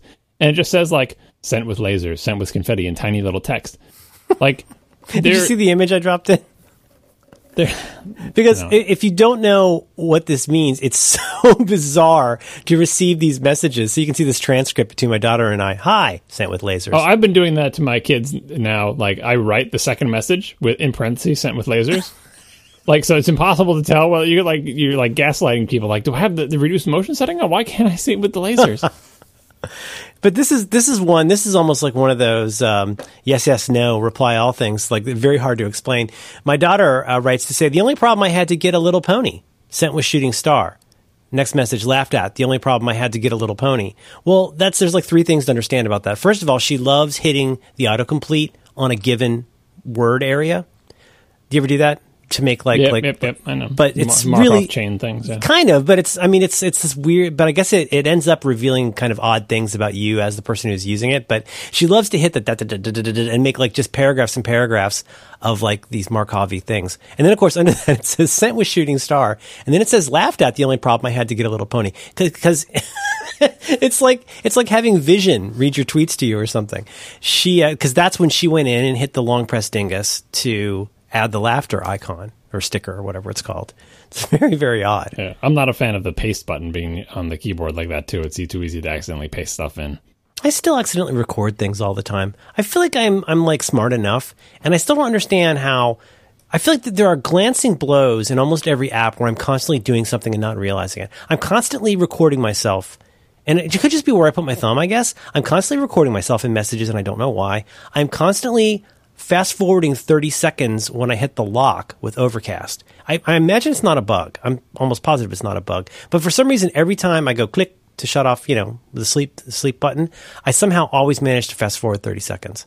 And I've got I've got tons of these little these little ticks. You got old man shaky hands. What you oh, got? old man shaking hands. Well, I, I have the same thing with uh, when I'm in certain positions. Usually late at night when I'm scrolling with one of my thumbs, couple of apps start interpreting it as two presses, like from one bulgy part of my thumb and then another bulgy part. Oh, you should get that checked out. That's and, not good. And like they'll interpret it as a two finger swipe, and whatever two finger swipe or two finger press means in that app will trigger, and I'll have to stop it from triggering. It's I, I, I realize it's happening now. It's just you have to you have to gesture very carefully. These things are very sensitive. Whatever machine learning they have to do palm rejection is not currently figured out. Lumpy side of my thumb rejection.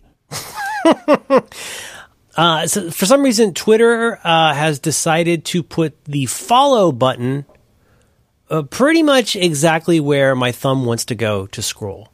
And so then I suddenly feel like a crazy person because I'm following, follow, follow and unfollow everybody. Yeah. Oh my god! And I feel now. What do you do? It's a total mm-hmm. like Larry. Gotta, da- it's a Larry David unfollow. situation. You got to immediately unfollow. It's the only, the only choice. I've done the same thing. I've done it. I've done it with faves. It's the worst.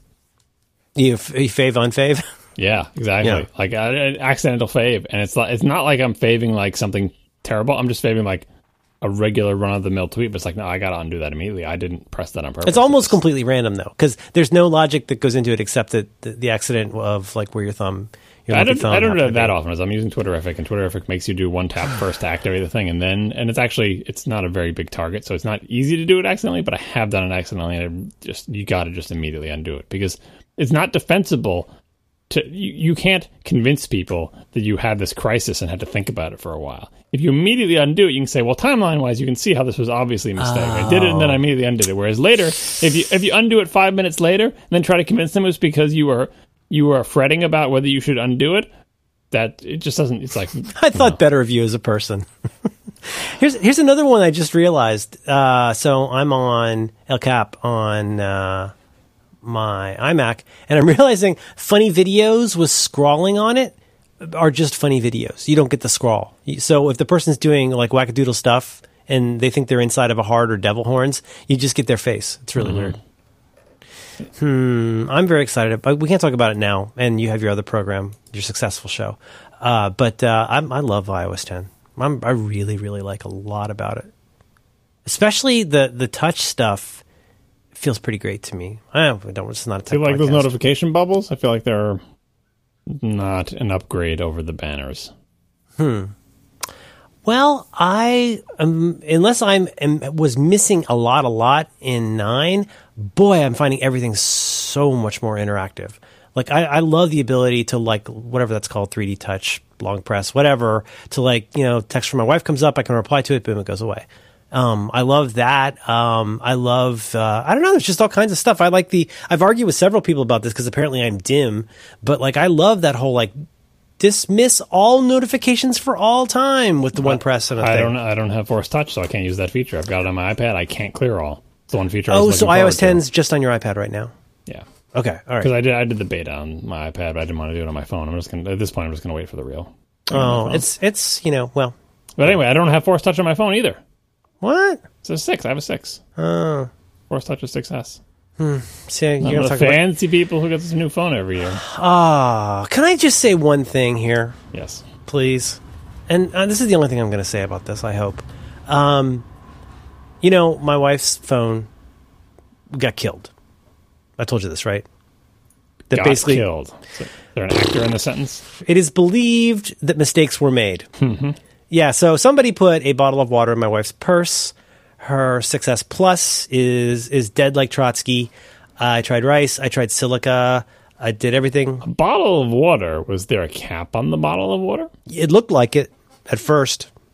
And then her whole she has a Timbuk2 bag, so it's you know waterproof. So the cap ba- was not. Uh, was the cap not secured well, or was there just no cap? Period. no, there was nominally a cap on it, but it came right off, All right. And so her entire purse was filled with water. So you know we're in a funny position. We're like, you know, I'm fine. She's so heartbroken because she loves that phone. She feels terrible. I know I've talked about this, but she, you know, she loved that phone and she feels awful about it. And I like, and she def definitely does not. She's like, if anybody gets a new phone, I want it to be you. And I'm like, oh, but like you love that phone. So the thought had been, I'll get my first plus. I'll get the no seven plus. Why do you get it for all your tech podcasts that you do? I don't even want it. But I mean, I, I've been wanting one, but like now we've got to do the hand down, like where she's going to get my 6S Prime. So would be the idea. So right now she's on like a like a 4S or a 5S that I dug up for her and put the SIM card in. Anyway, long story short, there is some reason for us to get a new phone. If we're going to get a phone, new phone, we might as well get a nice one. Da da da da. But it's I don't know where I'm going with this. I stayed up late. I had everything ready. I did everything I could. I had favorited the three items that I planned to buy, right? Isn't that kind of like a good strategy? It's a favorited, you're ready to go, you click it. So it's midnight Pacific time, three your time. Store won't load. And of course, I'm using the app because I know to use the app. Won't load, won't load, won't load. Nothing happens. And then by what, like eight minutes after, it pops up, hey, look, uh, there's things. And I go and I click and I do the thing. And I'm trying to remember the first dumpster fire of this particular uh, late night for me was I think the first time was I went through, I went to check out, and it was some kind of mystery meat. It wasn't like a credit card denied, but it was like a transaction didn't go through thing. And I was like, oh, that's cool. And I, I did it again. It didn't work. And then from then on, for the rest of the time that I tried, for the next 45 minutes, neither the website nor the app would load. Oh, you know what it was? It said your order might have gone through. You'll receive an email about this. It really felt like some part of this chain just pooped out. And then finally, around one o'clock, I went to bed. I said, nah, screw it. We'll see where we are in the morning. But even by the time I was giving up, um, I would get to the page and I would see it going like September 16th, October, November. By the time I got up the next morning and bought the one that I wanted, quote unquote, it was November 30th. What were you trying to get? Jet The- Black 7S, 7 Plus, What size? 128. Really? November 30th.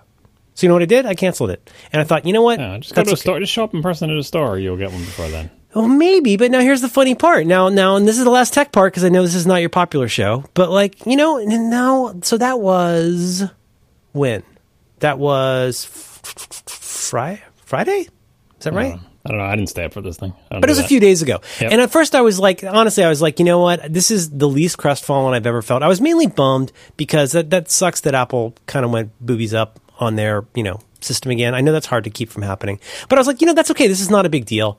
There are other models I could get if we decide. But I was like, you know what? Maybe I'll just kind of hang back for a while. I'll get the watch. I'll get the adapter that I now don't need, but you know, I'll just hang back for a little while. And now, you know, uh, I got real different feelings than I had a few days ago. I'm starting to wonder about whether the Jet Black 128 would have been actually the best choice. I'm wondering how you feel.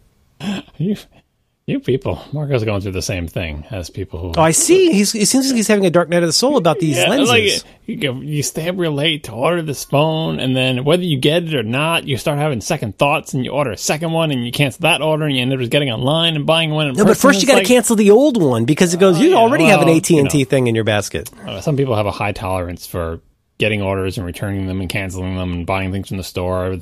I went to bed not knowing if I had or had not gotten a phone, and if I had or had not spent approximately six thousand dollars because I didn't know if the transactions had gone through. I tried twice, and then I was like, you know what? Getting too rich for my blood. I can't do too many of these. Yeah. Oh, I don't. I don't yeah, I, I don't have these uh, same issues figuring out what it is I want. Like I, I know I'm not gonna. I, you know, I, I need more information, so I'm gonna see them in person. And when I see them in person, I'll decide.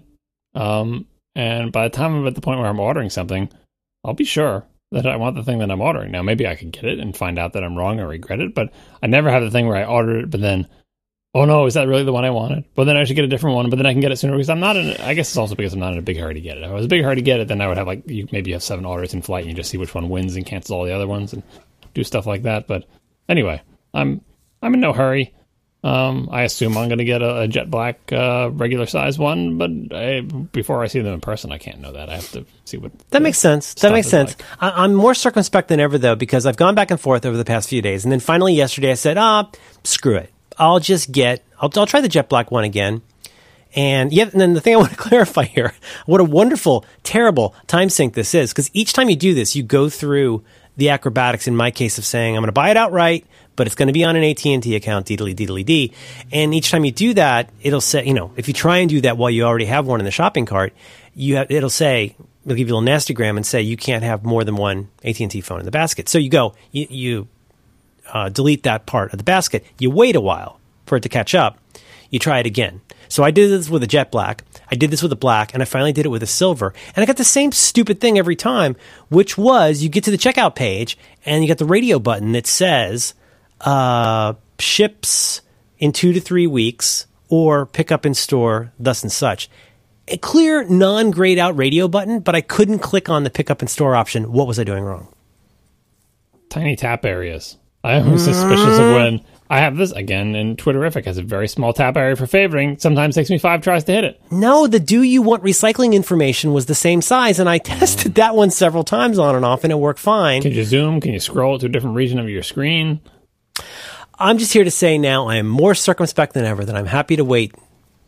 For now. the, phone stuff that's that's the worst. That's another reason I would never try to do it in a rush order because even like when I'm buying a phone after everybody already has theirs, it's months later. The phone is out. It's in stock in every single store. There's plenty of it because you have to go through some web thing that has to interact with the carrier's website. Carrier's website, in my experience, are up like fifty percent of the time. Like they are up and working like fifty percent of the time. Like there's a website there, but anything that integrates with it, whether it be Netflix login or any other thing that asks you who your television provider is, or your phone ordering process that has to connect to the back end of Verizon or whatever and to confirm your account, that crap never works. And it just gives you an error message. Oh, we're having problems. Try again later. And you never know is are, is this really try again later, or could I, in theory, try this every day for the next six months and it would never work? And so I want any sort of ordering experience that interfaces with a cell carrier to be when nobody else is doing it. So I got to wait until like I don't know, like Saturday or S- Sunday at like seven a.m. Yeah. And then nobody else is online. I got the server to myself, and I just cross my fingers, and maybe on the third try, everything will actually work. Yeah. You're right. You're right. I'm circumspect now. I'm uh not circumspect. I'm uh I'm sanguine. should You know what? I'm I'm good. though. I should just yeah, but then you got to go to the store. I know, but like, so here, if you, what you have to do is during this time when you're going to be buying stuff, uh, arrange your errands such that you happen to be walking by or close enough to an Apple store once a week or so. And then you just stop in and say, hey, you don't happen to have any, and eventually, I mean, maybe eventually you'll find out, like, oh, when do you normally get the shipments in? Because if you just, like, a month or two later, That might Yeah. still be hard to get a jet black normal one, but when you find out if they get shipments on it this time on this day, you just come by and they have like seven of them. You buy one of them, and you You're walk the out with it You just your you pass by. You pass by. You, Right. you you're picking up your produce. You maybe getting your dry cleaning. Eh, I'll just I'll just pop into the Apple store see if they got any jet Find a reason to go to the mall. Buy Find a reason to go to the mall. for school or whatever. Yes, yes, I will do that. Yeah, I'm sanguine. I'm fine. Doesn't bother me. I still can't believe you got the new phone and your wife's phone is dead. I don't, I don't understand how that works. She got the nice one last time. You know, You have a 6S, right? You have the She most has- she recent has- phone, She has a 6S Plus. right? But that's the same generation, right? So Yeah. her her phone is dead. Your phone is fine. She doesn't have a 6S anymore. You still do. Why doesn't she get? So the what am I doing wrong? I- You think She, she, should, should? she should get the new phone. Hmm. Not a hand me down from you. Hmm. Just saying. doesn't really doesn't really benefit me. no, you're right. It doesn't. You're right. I should. She, you know, she works hard I, I, I don't quite understand. Why she said, oh, you should have the new phone. Why? Why does she think you should have the new phone? because I'm the nerd. I'm the Eh. nerd. Eh. Yeah. Are you though? Like you're Wow. ner- nerdier than her, and now you're the nerd. You have her convinced that you're like an Uber nerd. Wow. Was it the glasses? Wow. Wow. Wow. I'm just saying, like that. Should, did, Jeez. did she? Did she What, think? what, she, what, what do I qualify to call myself, John? Did you think she married? Did she think she married a nerd or like a rock and roll guy? Wow. My goodness. That's why she needs to be on the program to get to the bottom of this. Oh, well, that's never going to happen. I can promise you that. this episode of Reconcilable Differences is brought to you in part by Squarespace, the simplest way for anyone to create a beautiful landing page, website, or online store. You can start building your website today at squarespace.com. You go there, squarespace.com, it's on the internet, and you enter the offer code DIFFS at checkout. That's D I F F S. That's going to get you 10% off your first purchase. You need to be on Squarespace, people. I'm sick of telling you this. Get out there, get on the Squarespace. We're going to keep doing these ads till everybody's on there. I'm serious. Now, here's the thing with easy to use tools and templates, Squarespace helps you capture every detail of what drives you. All the details, they're right in there on Squarespace. Because if it's worth the effort, it's worth sharing with the world. Squarespace puts all the power you need into your hands and takes away the pain points. You don't got to worry about hosting, you don't got to worry about scaling, and you don't got to worry about what to do if you get stuck with something. They're going to help you out with this. Squarespace is there. With Squarespace, you can build a site that looks professionally designed, regardless of skill level, no coding required. Squarespace also has state of the art technology to power your site and to ensure security and stability. They are trusted by millions of people and some of the most respected brands in the world. I'm a person, I don't know if I'm respected, but I use the crap out of Squarespace. It's where I host Roderick on the line and many other things. It's the best. Just go, get it, get Squarespace. I'm going to keep saying this until you do it. Squarespace site templates are stunning to look at. They all feature responsive design, and they make your site look great on any size of dingus, any size, manufacturer. Doesn't matter. Is it a pad? Is it a is, is it a TV? Is it a phone? Is it is it something that hasn't been invented yet? Yeah, you know what? It's going to look good on there. This is just getting started. Squarespace has tons of awesome features. They have 24 by 7 support with live chat and email. They have the Squarespace commerce platform. You can sell things on the internet, people. Why are you not doing this? They have a cover page functionality. You can make a gorgeous single page website. Ah, all of this and so much more. And if you want to stretch Squarespace even further, let's say you are a little bit of a nerd, probably none of our listeners, you got to check out their dev platform because this lets you dig into the code and tinker with your very own Squarespace site. Now, are you ready for this? You sign up for a year, which you should totally do. You're going to get a free domain name. That means you get to choose what your site is called. It's you dot whatever. Make it happen. Squarespace plans start at just $8 a month, which is a doddle, as Mike likes to say. Go, please, now. Internet. Start a trial with no credit card required. Start building your website today. You go to squarespace.com. And when you decide, I don't say if, I say when, when you decide to sign up for Squarespace, you got to use that offer code DIFFS. That's D I F F S. That'll get you 10% off your first purchase and show your support for reconcilable differences. Our thanks to Squarespace for supporting reconcilable differences and all of Relay FM.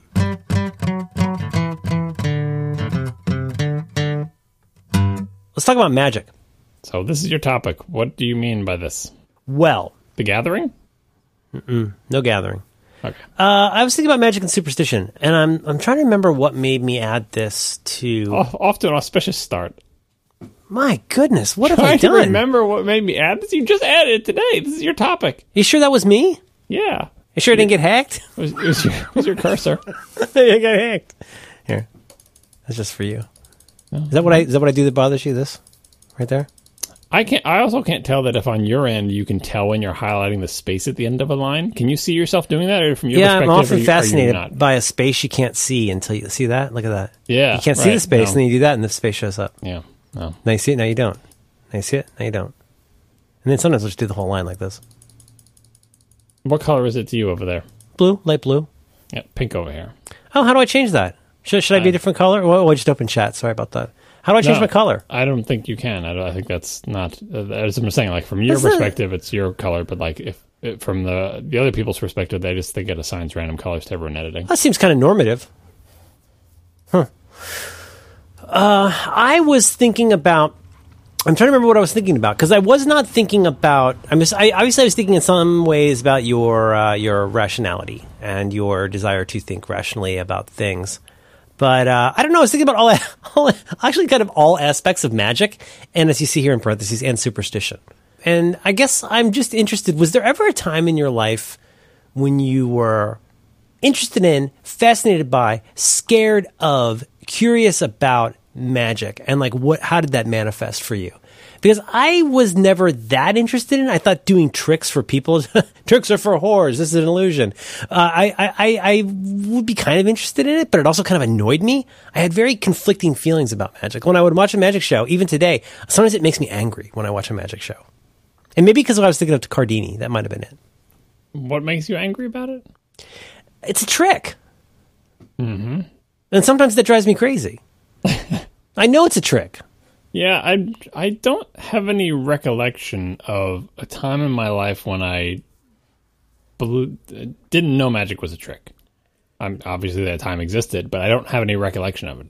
Like I think I do remember on the edge of possibly believing that Santa could still be real. Like I remember bargaining down to like what what kind of modes of transportation would be possible for Santa if there could be multiple Santas. So I remember pretty far back, right? But Yeah. magic, no. Maybe it's because I had early exposure to like this little kid magic trick things, you know, like whatever they give to the Marshall very, Brodien. the very kind of youngest children of like some some gag thing or even just simple wand, like the wand that gets floppy and straightens out with the string in it, you know, that like Yeah, or even like like the mirror box trick, like some kind of little thing exactly. like that. Stuff, stuff like the little canned trick sets they give to kids, and so it was always clear to me that magic was a trick, but I still was, eh, you know, fascinated and entertained by it because it was, it was like athlete, you know, athleticism for your hands, like the idea that you could control your hands and your body to because I had all these books about magic, like oh, just do this and hold the card here, and it's like you can't hold a card there. Then there's no there's no part of your body that grips in that position. How can you have a card at that you know? And then you'd realize people could do it, and Well, it's like it's like somebody saying, "Put on athletic shoes and run around the track four Right. times in less than four minutes." Right, but just run really fast. And Just run fast, yeah. Right, exactly. Yeah, But it's, but it's worse than that because it's like because they have to not just do the thing, but they have to do it in a way that like as you fumble and struggle to do it yourself, they do it in a way that you don't even notice that that's going on, even after you know that it's there. And that's you'd see them on more PBS shows and stuff, and they'd show it over and over again. And you'd be like, even I know how it's done, and I can't even see what the things are, you know, what's going on there. And then also the big illusions. This was I was grew up in the age of uh, David Copperfield and Doug Henning and all that stuff, and they, especially David Copperfield with big, Well, you really know, a lot of those, illusions. yeah, but a lot of those were tricks. You know that, right? yeah. With David Copperfield. They, they all they all were. They all tricks. Yeah. And so you had to figure out like, okay, well, how many people do I see on my television screen are in on it? Is the entire audience in on it? Like, or is it just some people in the audience in on it? Or is the audience is the live audience there actually fooled by it? Like How many of them what- did know the platform was turning? Right, exactly like at what level what level of uh of trickery do we have here and then you know or even just like stage stuff where in general i tended to believe like a vegas thing where they show like a theater or something that the people in the audience paid for those tickets and they're not all in on it because they want to be entertained so they must be done in a way that is convincing even if you were sitting in the room so you can discount a lot of the television stuff and anyway i enjoyed the meta problem of figuring out the trick and figuring out how many people were in on the trick and how could you do it in such a way that it convinces me as the viewer sitting in my living room also possibly convinces the audience Oh, you know Like, and it's not as if I was like angry because it was just. I, I want, you know, I understood that they were tricks, and it was a fun puzzle to try to figure out how they're done. Which is why Penn and Teller were so interesting when they came out Okay. with like the the cup and balls with the glass balls and everything. Like, that was just you know the next level of that. I get it. Okay, yeah. So first of all, I guess I'm being extremely lazy, perhaps by design, with what we mean by magic. But um, I get what you're saying. So you could watch uh, something like that David Copperfield person, and and you're mostly watching it for like how did they how did they? I mean, I guess we're all watching it for how did they do it, but you're thinking in a more engineering kind of way. As with Penn and Teller, like there's thing their things are they're tricks, a lot of them, just so you know, but they are kind of an engineering wonder. But like this is why, and so I, I I was telling my wife how happy I am that, that you're one of the foremost progenitors of my new favorite Roderick on the line meme about uh, Cardini. I mean, how much Ricky Jay stuff have you watched? Uh, what was that? The art of deception or the practice of? I've watched that. Did, you, did, did you see the one with Cardini? Did you see the one where he talks about his mentors and influence? Okay, there's another one. Some of these you got to go find, you know, on YouTube or elsewhere. But there's one. I- It might. I think it. It might be Ricky Jay and his 52 assistants. But there's one that's. It's David Mamet directed this, and it's him on stage. It's in two acts. He's got a table on stage, and he just comes out and, and does does illusions or effects, as he calls it.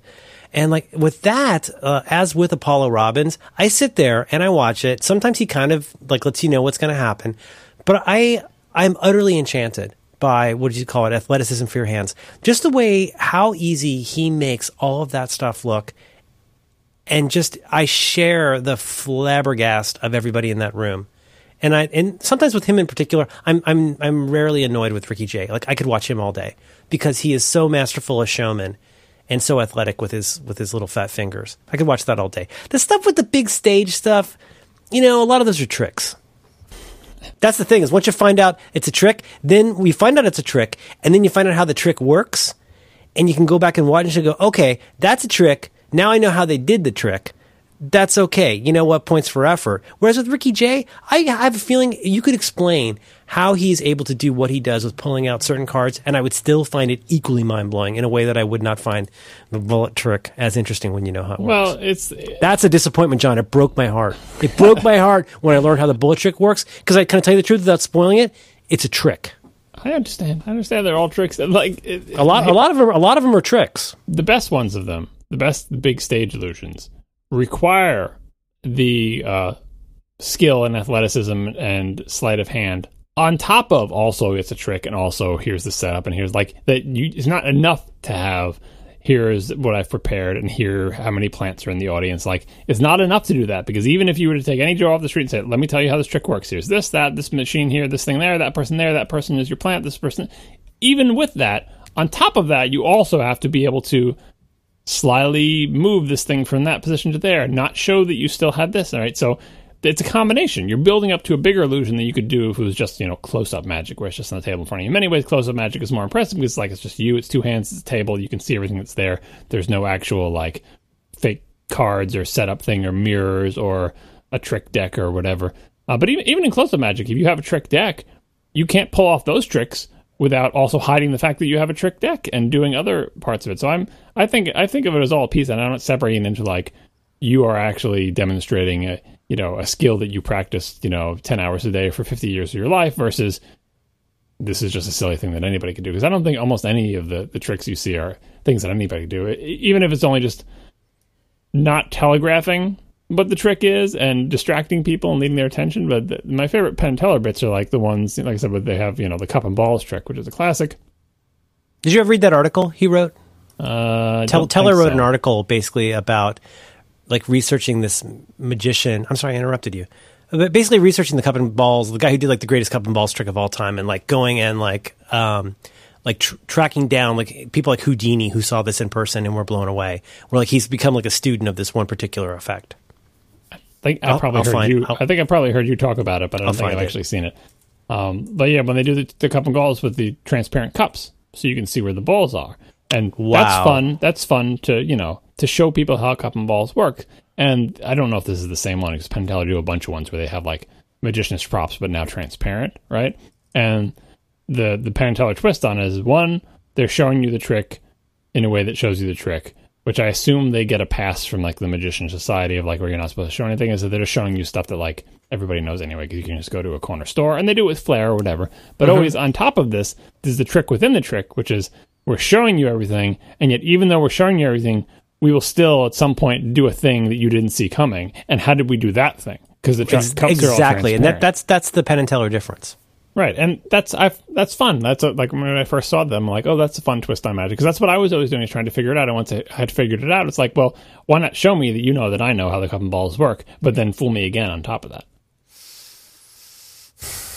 Do you understand? Don't tell me if you know. Don't tell me how it works. But do you understand how Apollo Robbins takes apart or appears to take apart the pen after he shop after he uh, pickpockets the pen? I've only read that one. I've never seen the specific uh, taking You're apart. of kidding. I've seen the videos of him taking the watches off. I've seen how he does that. I've seen You've, him you've seen him on the things out of t- Today Show. You've seen him But, on the, Today right, Show. right, and, and Okay. very. I've seen him do that same skit in various other contexts. But the one I've read about with the whole pen with taking thing, and I've never actually seen that one on, on video. He does it. He does it in. Um, I think he does it in the Today Show thing. But there's another one where he talks about where he really drills down into the specifics of his particular style of misdirection, and it's uh, a pretty good. Look for a YouTube video like, with a back black background. But he explains the misdirection of like when I touch touch you here, Yeah, I you think don't I've notice that me. one. Yeah, yeah. But like, how you uh, get how you get a phone out of somebody's pocket, which it's just it seems so mind boggling to me. Yeah, I mean, yeah, it's it's it's pretty straightforward theoretically because you can say, "Oh, I totally understand that theory." Like even something simple like if I just invade, I figure out how much personal space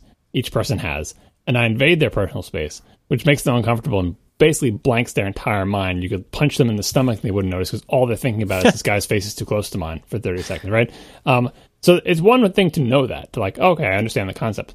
To be able to do that is much different. Like, I think, you know, some people watch this video and like, wow, that is a clever way. If you squeeze their wrist, they won't feel you doing the thing. All right, now try it. Try doing that. And they'd be like, stop squeezing my wrist and get out of my face. Like, it doesn't, you know. it's, it's pure implementation.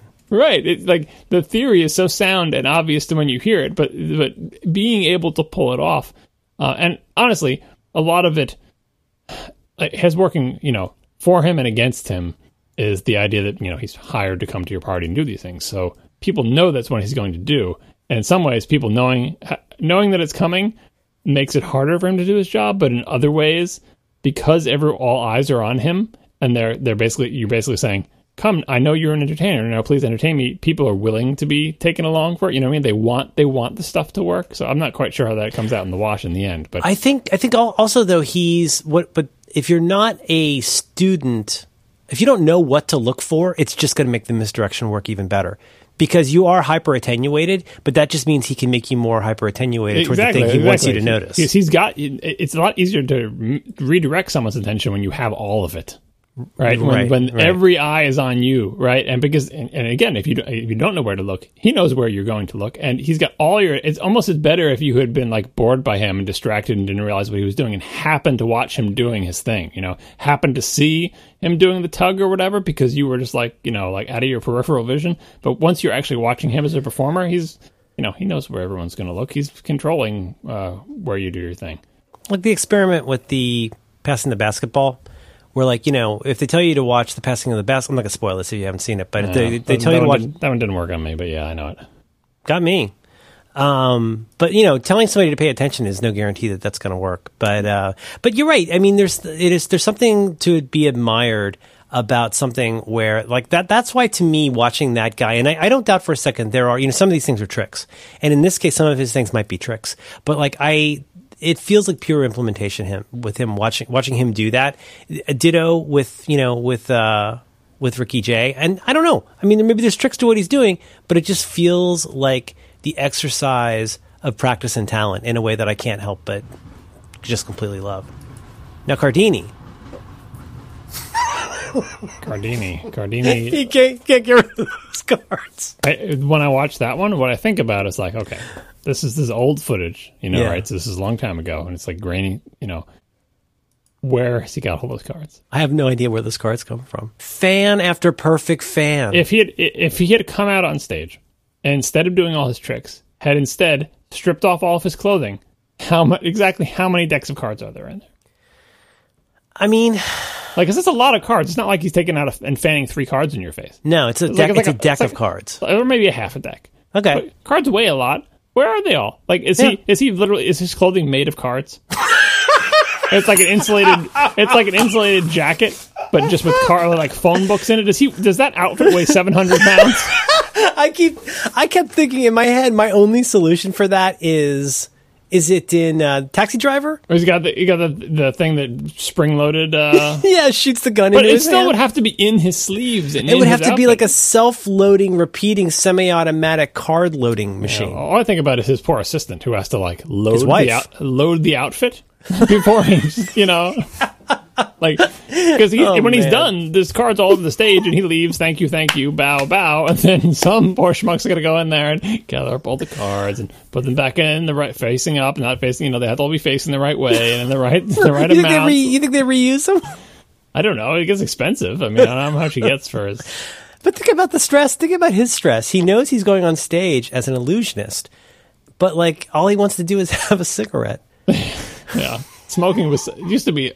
I wonder if that's really affected the mag- magic industry. So going get circling back to smoking again. Oh, yeah, right, These are right, such an important part of everybody's act with cigarette tricks. I guess you can still do them now, but it's like Please I, welcome Darth Vapor.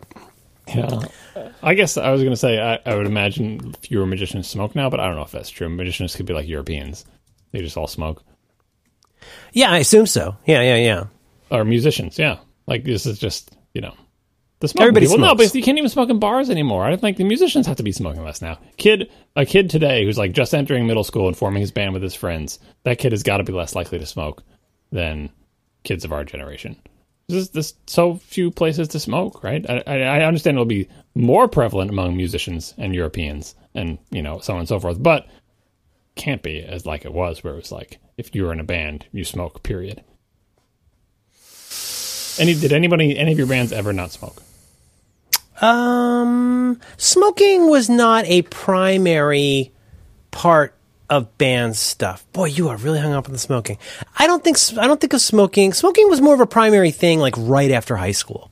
Cuz smoking was a thing you could do at Denny's while you're drinking coffee late at night. It was a fun thing to do.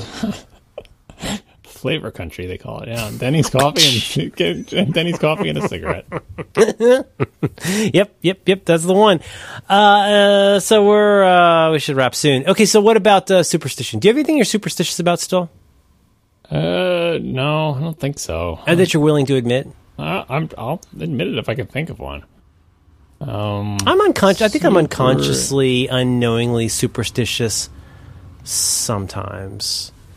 But I, but then again, I also think that superstition can be way more than cats and ladders.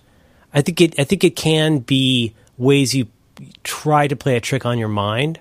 I think procrastination can be a form of superstition. You know what I mean? I think there's a variety of ways that like we try to compensate for something we're fearful about by finding some kind of a basis in repetition or a break from repetition, you know?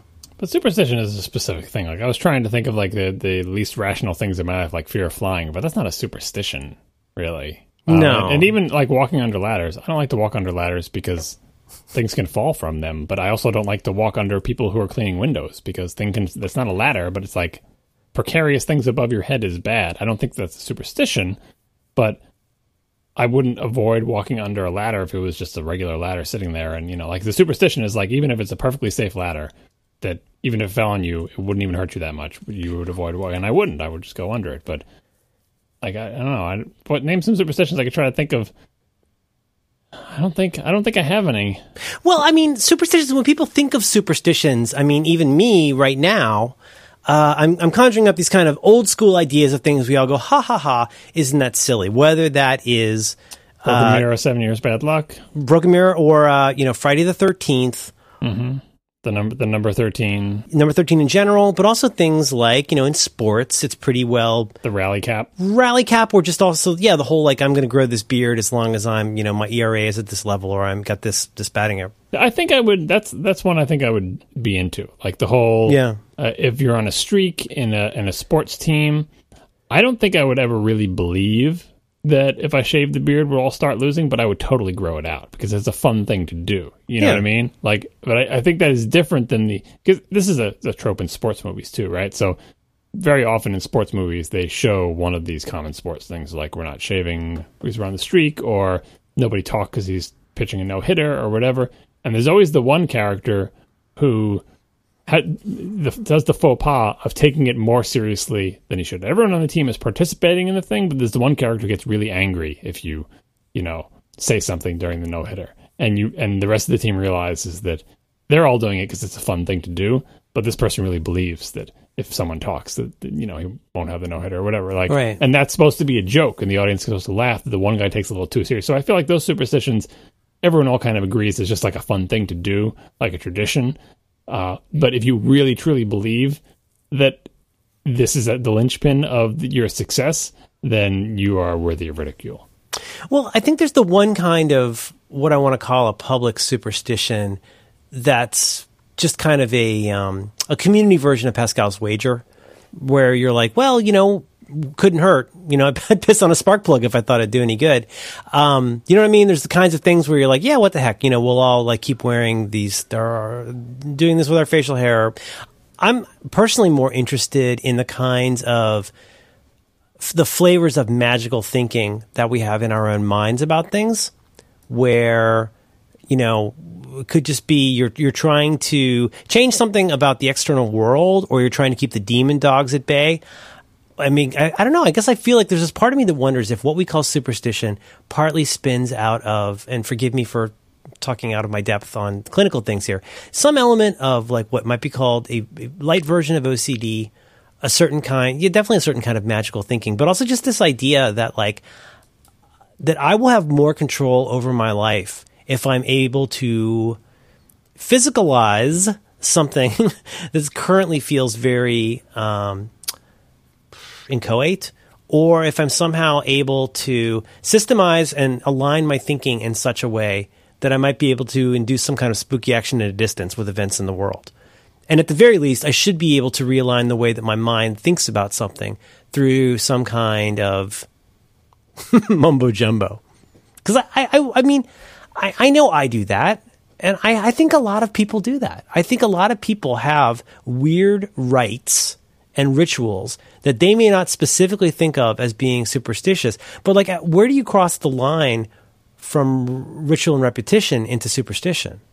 I think that this distinction, uh, because uh, I, I experienced that side of that as someone who has not obsessive compulsive, but that's a different thing. But like those those type of things, I was a kid who liked to step on the lines in the sidewalk and the tiles on the floor and stuff like that. That is for people who, and they have the picture on the internet of like a bunch of pencils lined up at once poking up. For people who feel discomfort at visual disorder or whatever, that's merely a way to address your discomfort. Like it's not it's not a superstition that like uh you know if I like throw salt over my shoulder then you know but like th- those superstitions don't actually do anything.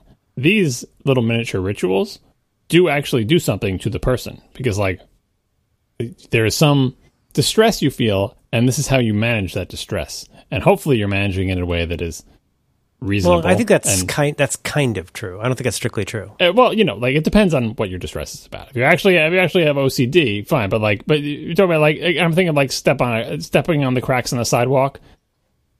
If you're doing that because it's just a fun thing to do, it's fine. If you can't get down the sidewalk without stepping on the cracks, not fine anymore, right? Yeah, yeah, and I mean, I think that's part of the problem. Is I understand it just as a. I don't think I have anything like garden variety OCD, like the actual.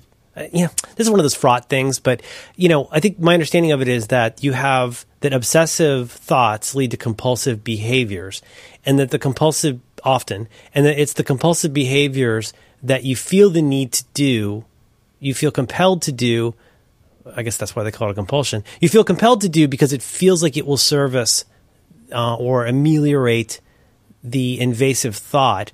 But in the end, it's like an itch scratch phenomenon, where for a lot of people it just gets worse and Yeah, worse exactly. and worse. It spirals up versus something like I know that if I, you know, set my alarm every day and force myself to wake up, that it will really help me feel better during the day. So you you implement that kind of ritual. There's all sorts of things that we do, like you know, just modifying your habits because you know the outcome. You know what the outcome will be through experimentation, and the things that you do as part of those habits, like I never, you know, put down my keys until I first done X because whatever, like people come up with all sorts of stuff like that right. that that's I think that's perfectly fine because that's just how how you manage the machine that is you. You're using using the smarter parts of your brain to figure out, look, this is how this machine acts.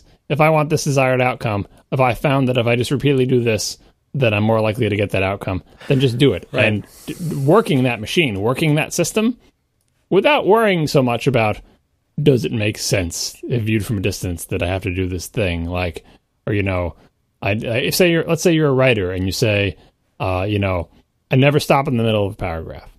Right. And that's just something you found. Right. If, when you stop in the middle of a paragraph, you have a real problem getting started the next day and it gives you an excuse to bail out early and you just come up with this habit. If you were to examine that, it's like, well, it doesn't really matter when you stop. Technically speaking, like, you know, if the house is on fire or you need to go out, you're going to be late for an appointment or whatever. You say, well, this is a thing that I've done and I've, I've learned that if I don't stop it, you know, and like, whether it's true or not, it eventually becomes true. Uh, and you have to look at it. Is it harmful? Probably not, unless, again, you're staying in the house when it's on fire. Um, Right. but it becomes kind of like a superstition of like, oh, it's just something I never do. I never stop in the middle of a paragraph. Kind of like harmless rituals that become self reinforcing Right. that may have had their origin in you attempting to solve a problem. Um, but eventually, if you believe that it's solving the problem, it is solving the problem. You know, like it's a self fulfilling prophecy. Like if you believe enough that it's that your problem is you. Your problem is that you come back to your work in the middle of a paragraph and have trouble getting started. Is it because it was in the middle of the paragraph? If you think it is, then it is, right? so it's it's all yeah, it's all just you know working on your own brain, you know, messing with your own brain, working your machine, working yourself as if you were outside of yourself. That's the right. only, You're, you know, you're picking up the tweezers with the tweezers. Exactly.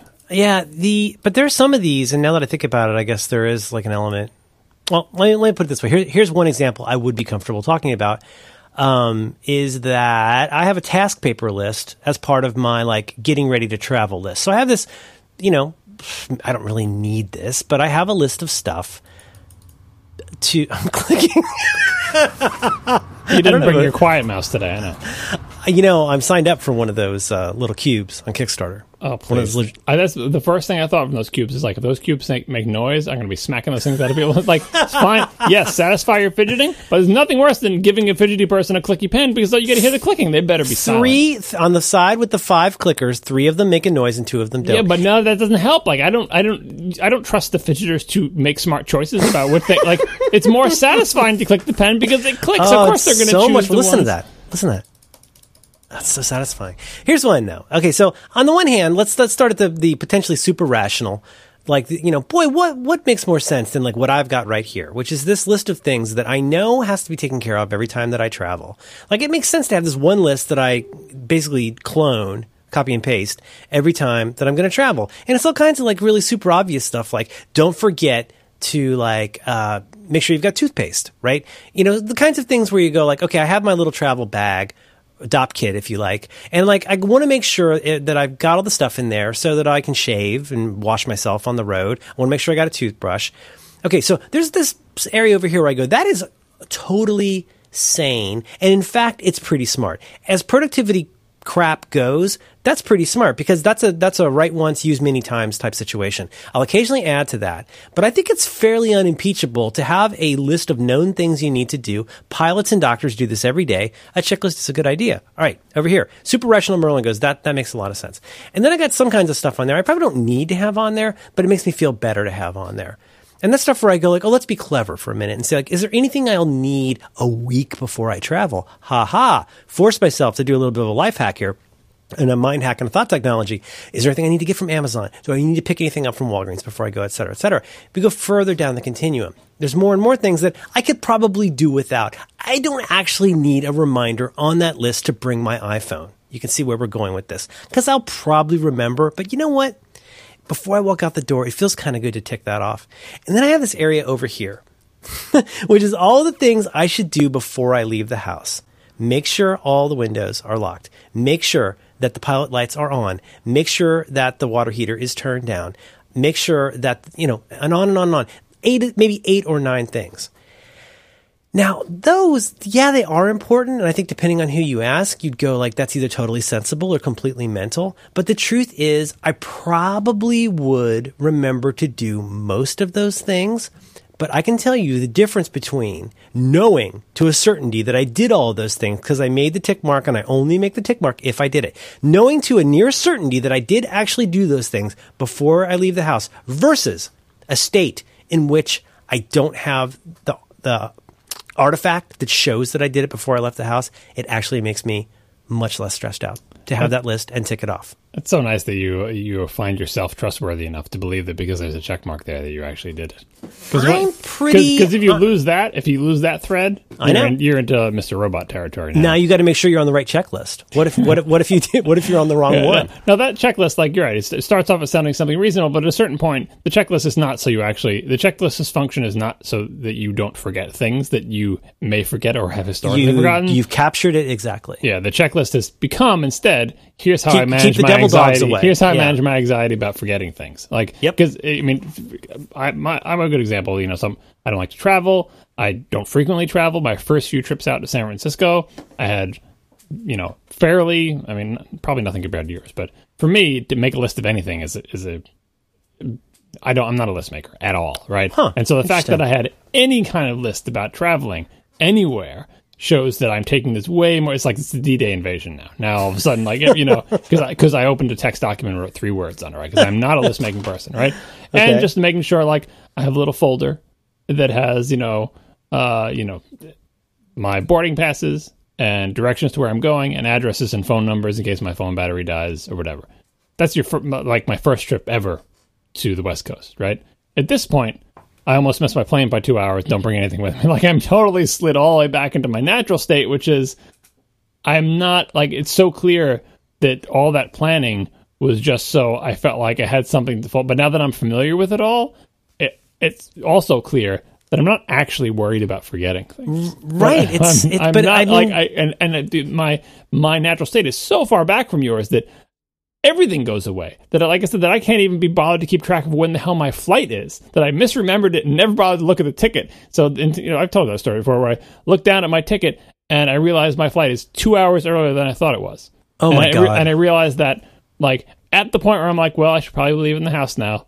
And then I look at my, let me just make sure I have my boarding pass, and I look at it, and it's two. hours. That's how little. That was like a recent WWDC. That's that's how far I've come from printing out maps of like which train I'm going to take from like the airport to the thing, and having a printout because what if my battery dies on my iPod Touch? I will I know. You know what I mean? To the Yes. point where I can't even be brought right. Whereas you, your backsliding is there's a certain amount of stuff managing anxiety, but I think there's also a certain amount of just you're a list maker and you just want to have lists. And that you just made that distinction when you describe your system. You're like, here's the part that I can defend reasonably, and here's the part that I totally recognize is less defensible. But they're But it's, both it equally. is shade, it's shading into, if not something like OCD, a little bit like superstition, in the sense that I know that in the past, if I did not do this behavior this certain way, bad things happen. And at a certain point, the difference between a compulsion and a superstition is probably virtually indistinguishable.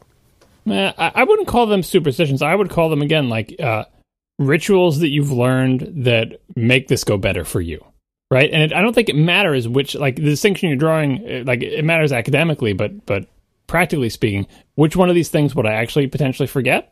Right. And what are the consequences of forgetting that? Right? Would you ever really actually forget the pilot light if you didn't have a list, or do you just merely want to be able to see the check mark to know that you did check it? Right? I just, I just know it's gonna, it's, I'm gonna sit there and I'm gonna mull it over. I'm gonna ruminate until I have convinced myself that the house is currently in flames. I don't. I don't want to mess you up too much, but how can you not convince yourself that even with the check mark? I don't wanna- I I, don't- know. I'm not that far gone. yeah, but I know. because I, also am pretty like uh, I don't say I'm weird about it, but like the way that I tick things off a list is very very sensible. Yeah, no, I, I understand. I'm really like- I'm really good at it. I don't put it on the list unless it needs to be on the list, and I never tick it off Yeah, unless it is actually done. In which case, I will actually delete it because I go, you know what, you're lying to yourself. I have I have the same system for uh, calendar reminders at work that remind me. I have regular calendar reminders remind me to do like certain things I have to do like every week or whatever. Um, and even though I do them every week, and Yep. even though they pop up a window, I never click dismiss until I've actually done it.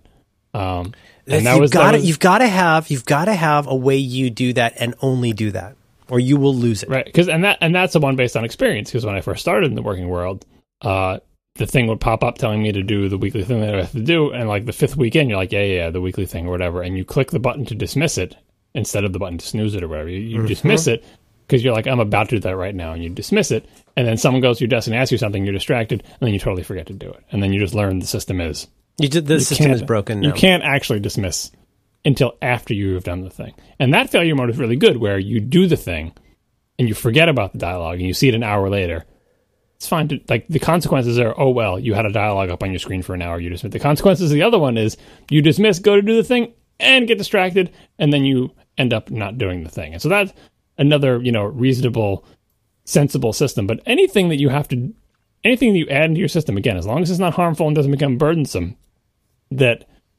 makes the whole experience of you doing that thing better whether it makes Yes. you more relaxed or whatever i think that's all a, good thing and if you can recognize which ones you think are necessary and aren't, maybe you could pare it down. If it becomes cumbersome, where your checklist takes you seven hours to go through, then you really have to re-examine things and say, "Oh, this helps me get through it." It's like, well, it shouldn't take you seven hours to leave your house. You know what I mean? Like, Yeah. checklist is a checklist, but people can can lift off in a 747 with fewer items than you have. Maybe your maybe you know your checklist for going shopping is a little bit too long, right? and so you're always checking that balance. But uh, but the convincing yourself of things, I think I'm I'm gonna this is gonna be bad when I get really old, but like I'm pretty good at convincing myself that I that I am not uh, unreliable narrator. Um, like when I was looking, I was going through my old artwork, I was looking for one particular piece in my attic, and I couldn't find it. Uh, and it was starting to like, uh, you know, I really couldn't find it. Like, look, I know where all my stuff is. I couldn't find it. I couldn't remember whether it was in a frame or not. Because if it's not in a frame, it would have to be horizontal. I would never roll it, and it wouldn't be vertical because it would be a floppy piece of paper. But if it was in a frame, it could be vertical, which gives it new hiding spots. Eventually, by the end of the day, I was like, did I ever make this thing? Or did I just think about making it? Now, granted, I'm trying to remember things I did when I was 15 right. years old, right? So I'm I'm going to give myself a little bit of a pass as a 40 year old trying to remember things that I did when I was 15, right? But then Yeah. I started to think, look, it is entirely conceivable that I really wanted to do this thing, especially since it was just like a colored in version of a of a sketch that I had done, and I frequently made multiple copies of sketches, and then like I would color one of them, and you know, or redo the sketch entirely. Like I had, I had lots of multiple copies, so it's entirely plausible that I had made several of these sketches and had planned to color one of them, but never actually did it. Oh, because you talked about in particular, uh, Casey was asking about this, admiring your work, and, and you talked about. It sounds like part of your process was well. It's, it's not that hard to take something that already exists and then draw it. The hard part is to like realize what about it is wrong and then fix it. And how you sort of your process was iterating. So you might draw and redraw and fix and redraw something multiple times. Yeah, just to do the one drawing, you do that, obviously. But then also, sometimes I would get completely done, step back from the whole thing, maybe a year later come back and say, you know what, I could take another run at that.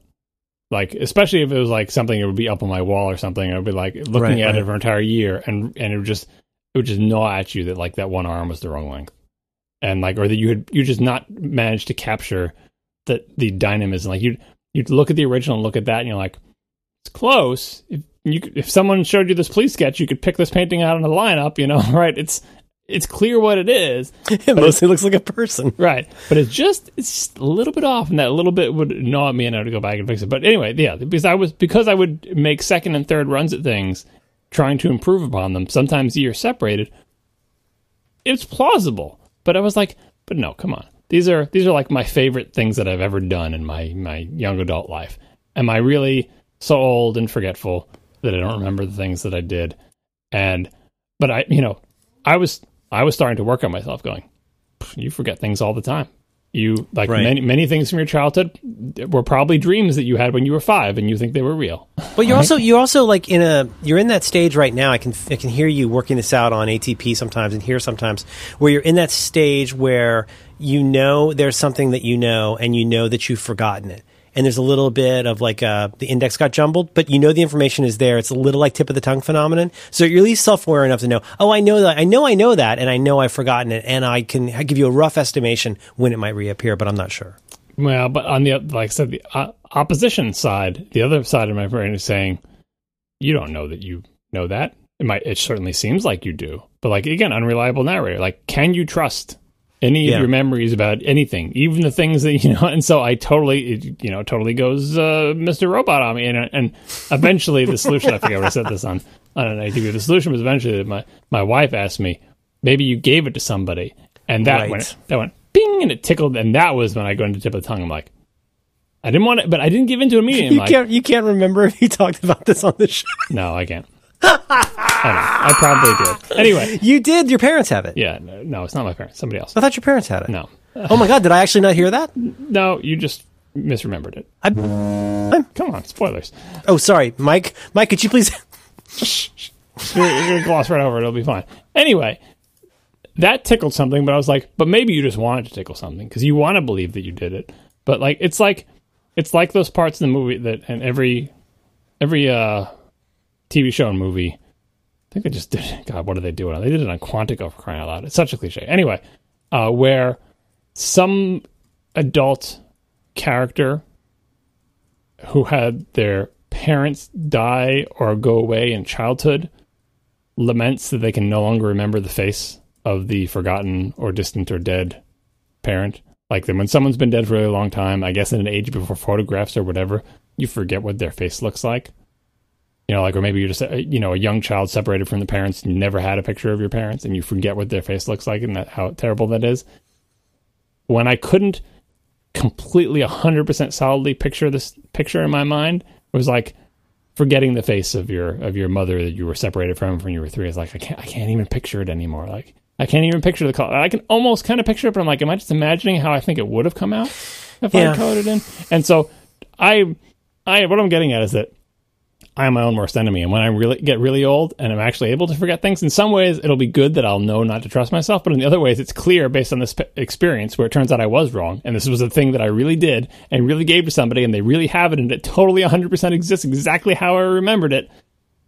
But I was this close after one day of essentially convincing myself that, well, look, if it's not in this house, I didn't throw it out. it You're going to be a exist. mess. You're going to be a terrible mess. You know, I, you can you can really you could persuade yourself with your rational mind that you have that Well, you no, actually I, did remember I it wrong. can reasonable doubt. That's all it needs. You know, it's hmm. like it's like uh-huh. I, I all I can say is that I don't know for sure. But like the thing is, you know, with any surety that you have, like I am sure this is a thing. Like my rational mind says that surety is super dangerous. First of all, and second of all, proven to be unreliable. Like people are super sure about all sorts of things, eyewitness testimony, all that stuff. Like Yeah, that's yeah, a that's a thing, right? And so if there's even a little tiny bit of doubt, you can't discount out of hand because you feel emotionally really strongly that this is a really, you know, that this is really how this happened or whatever.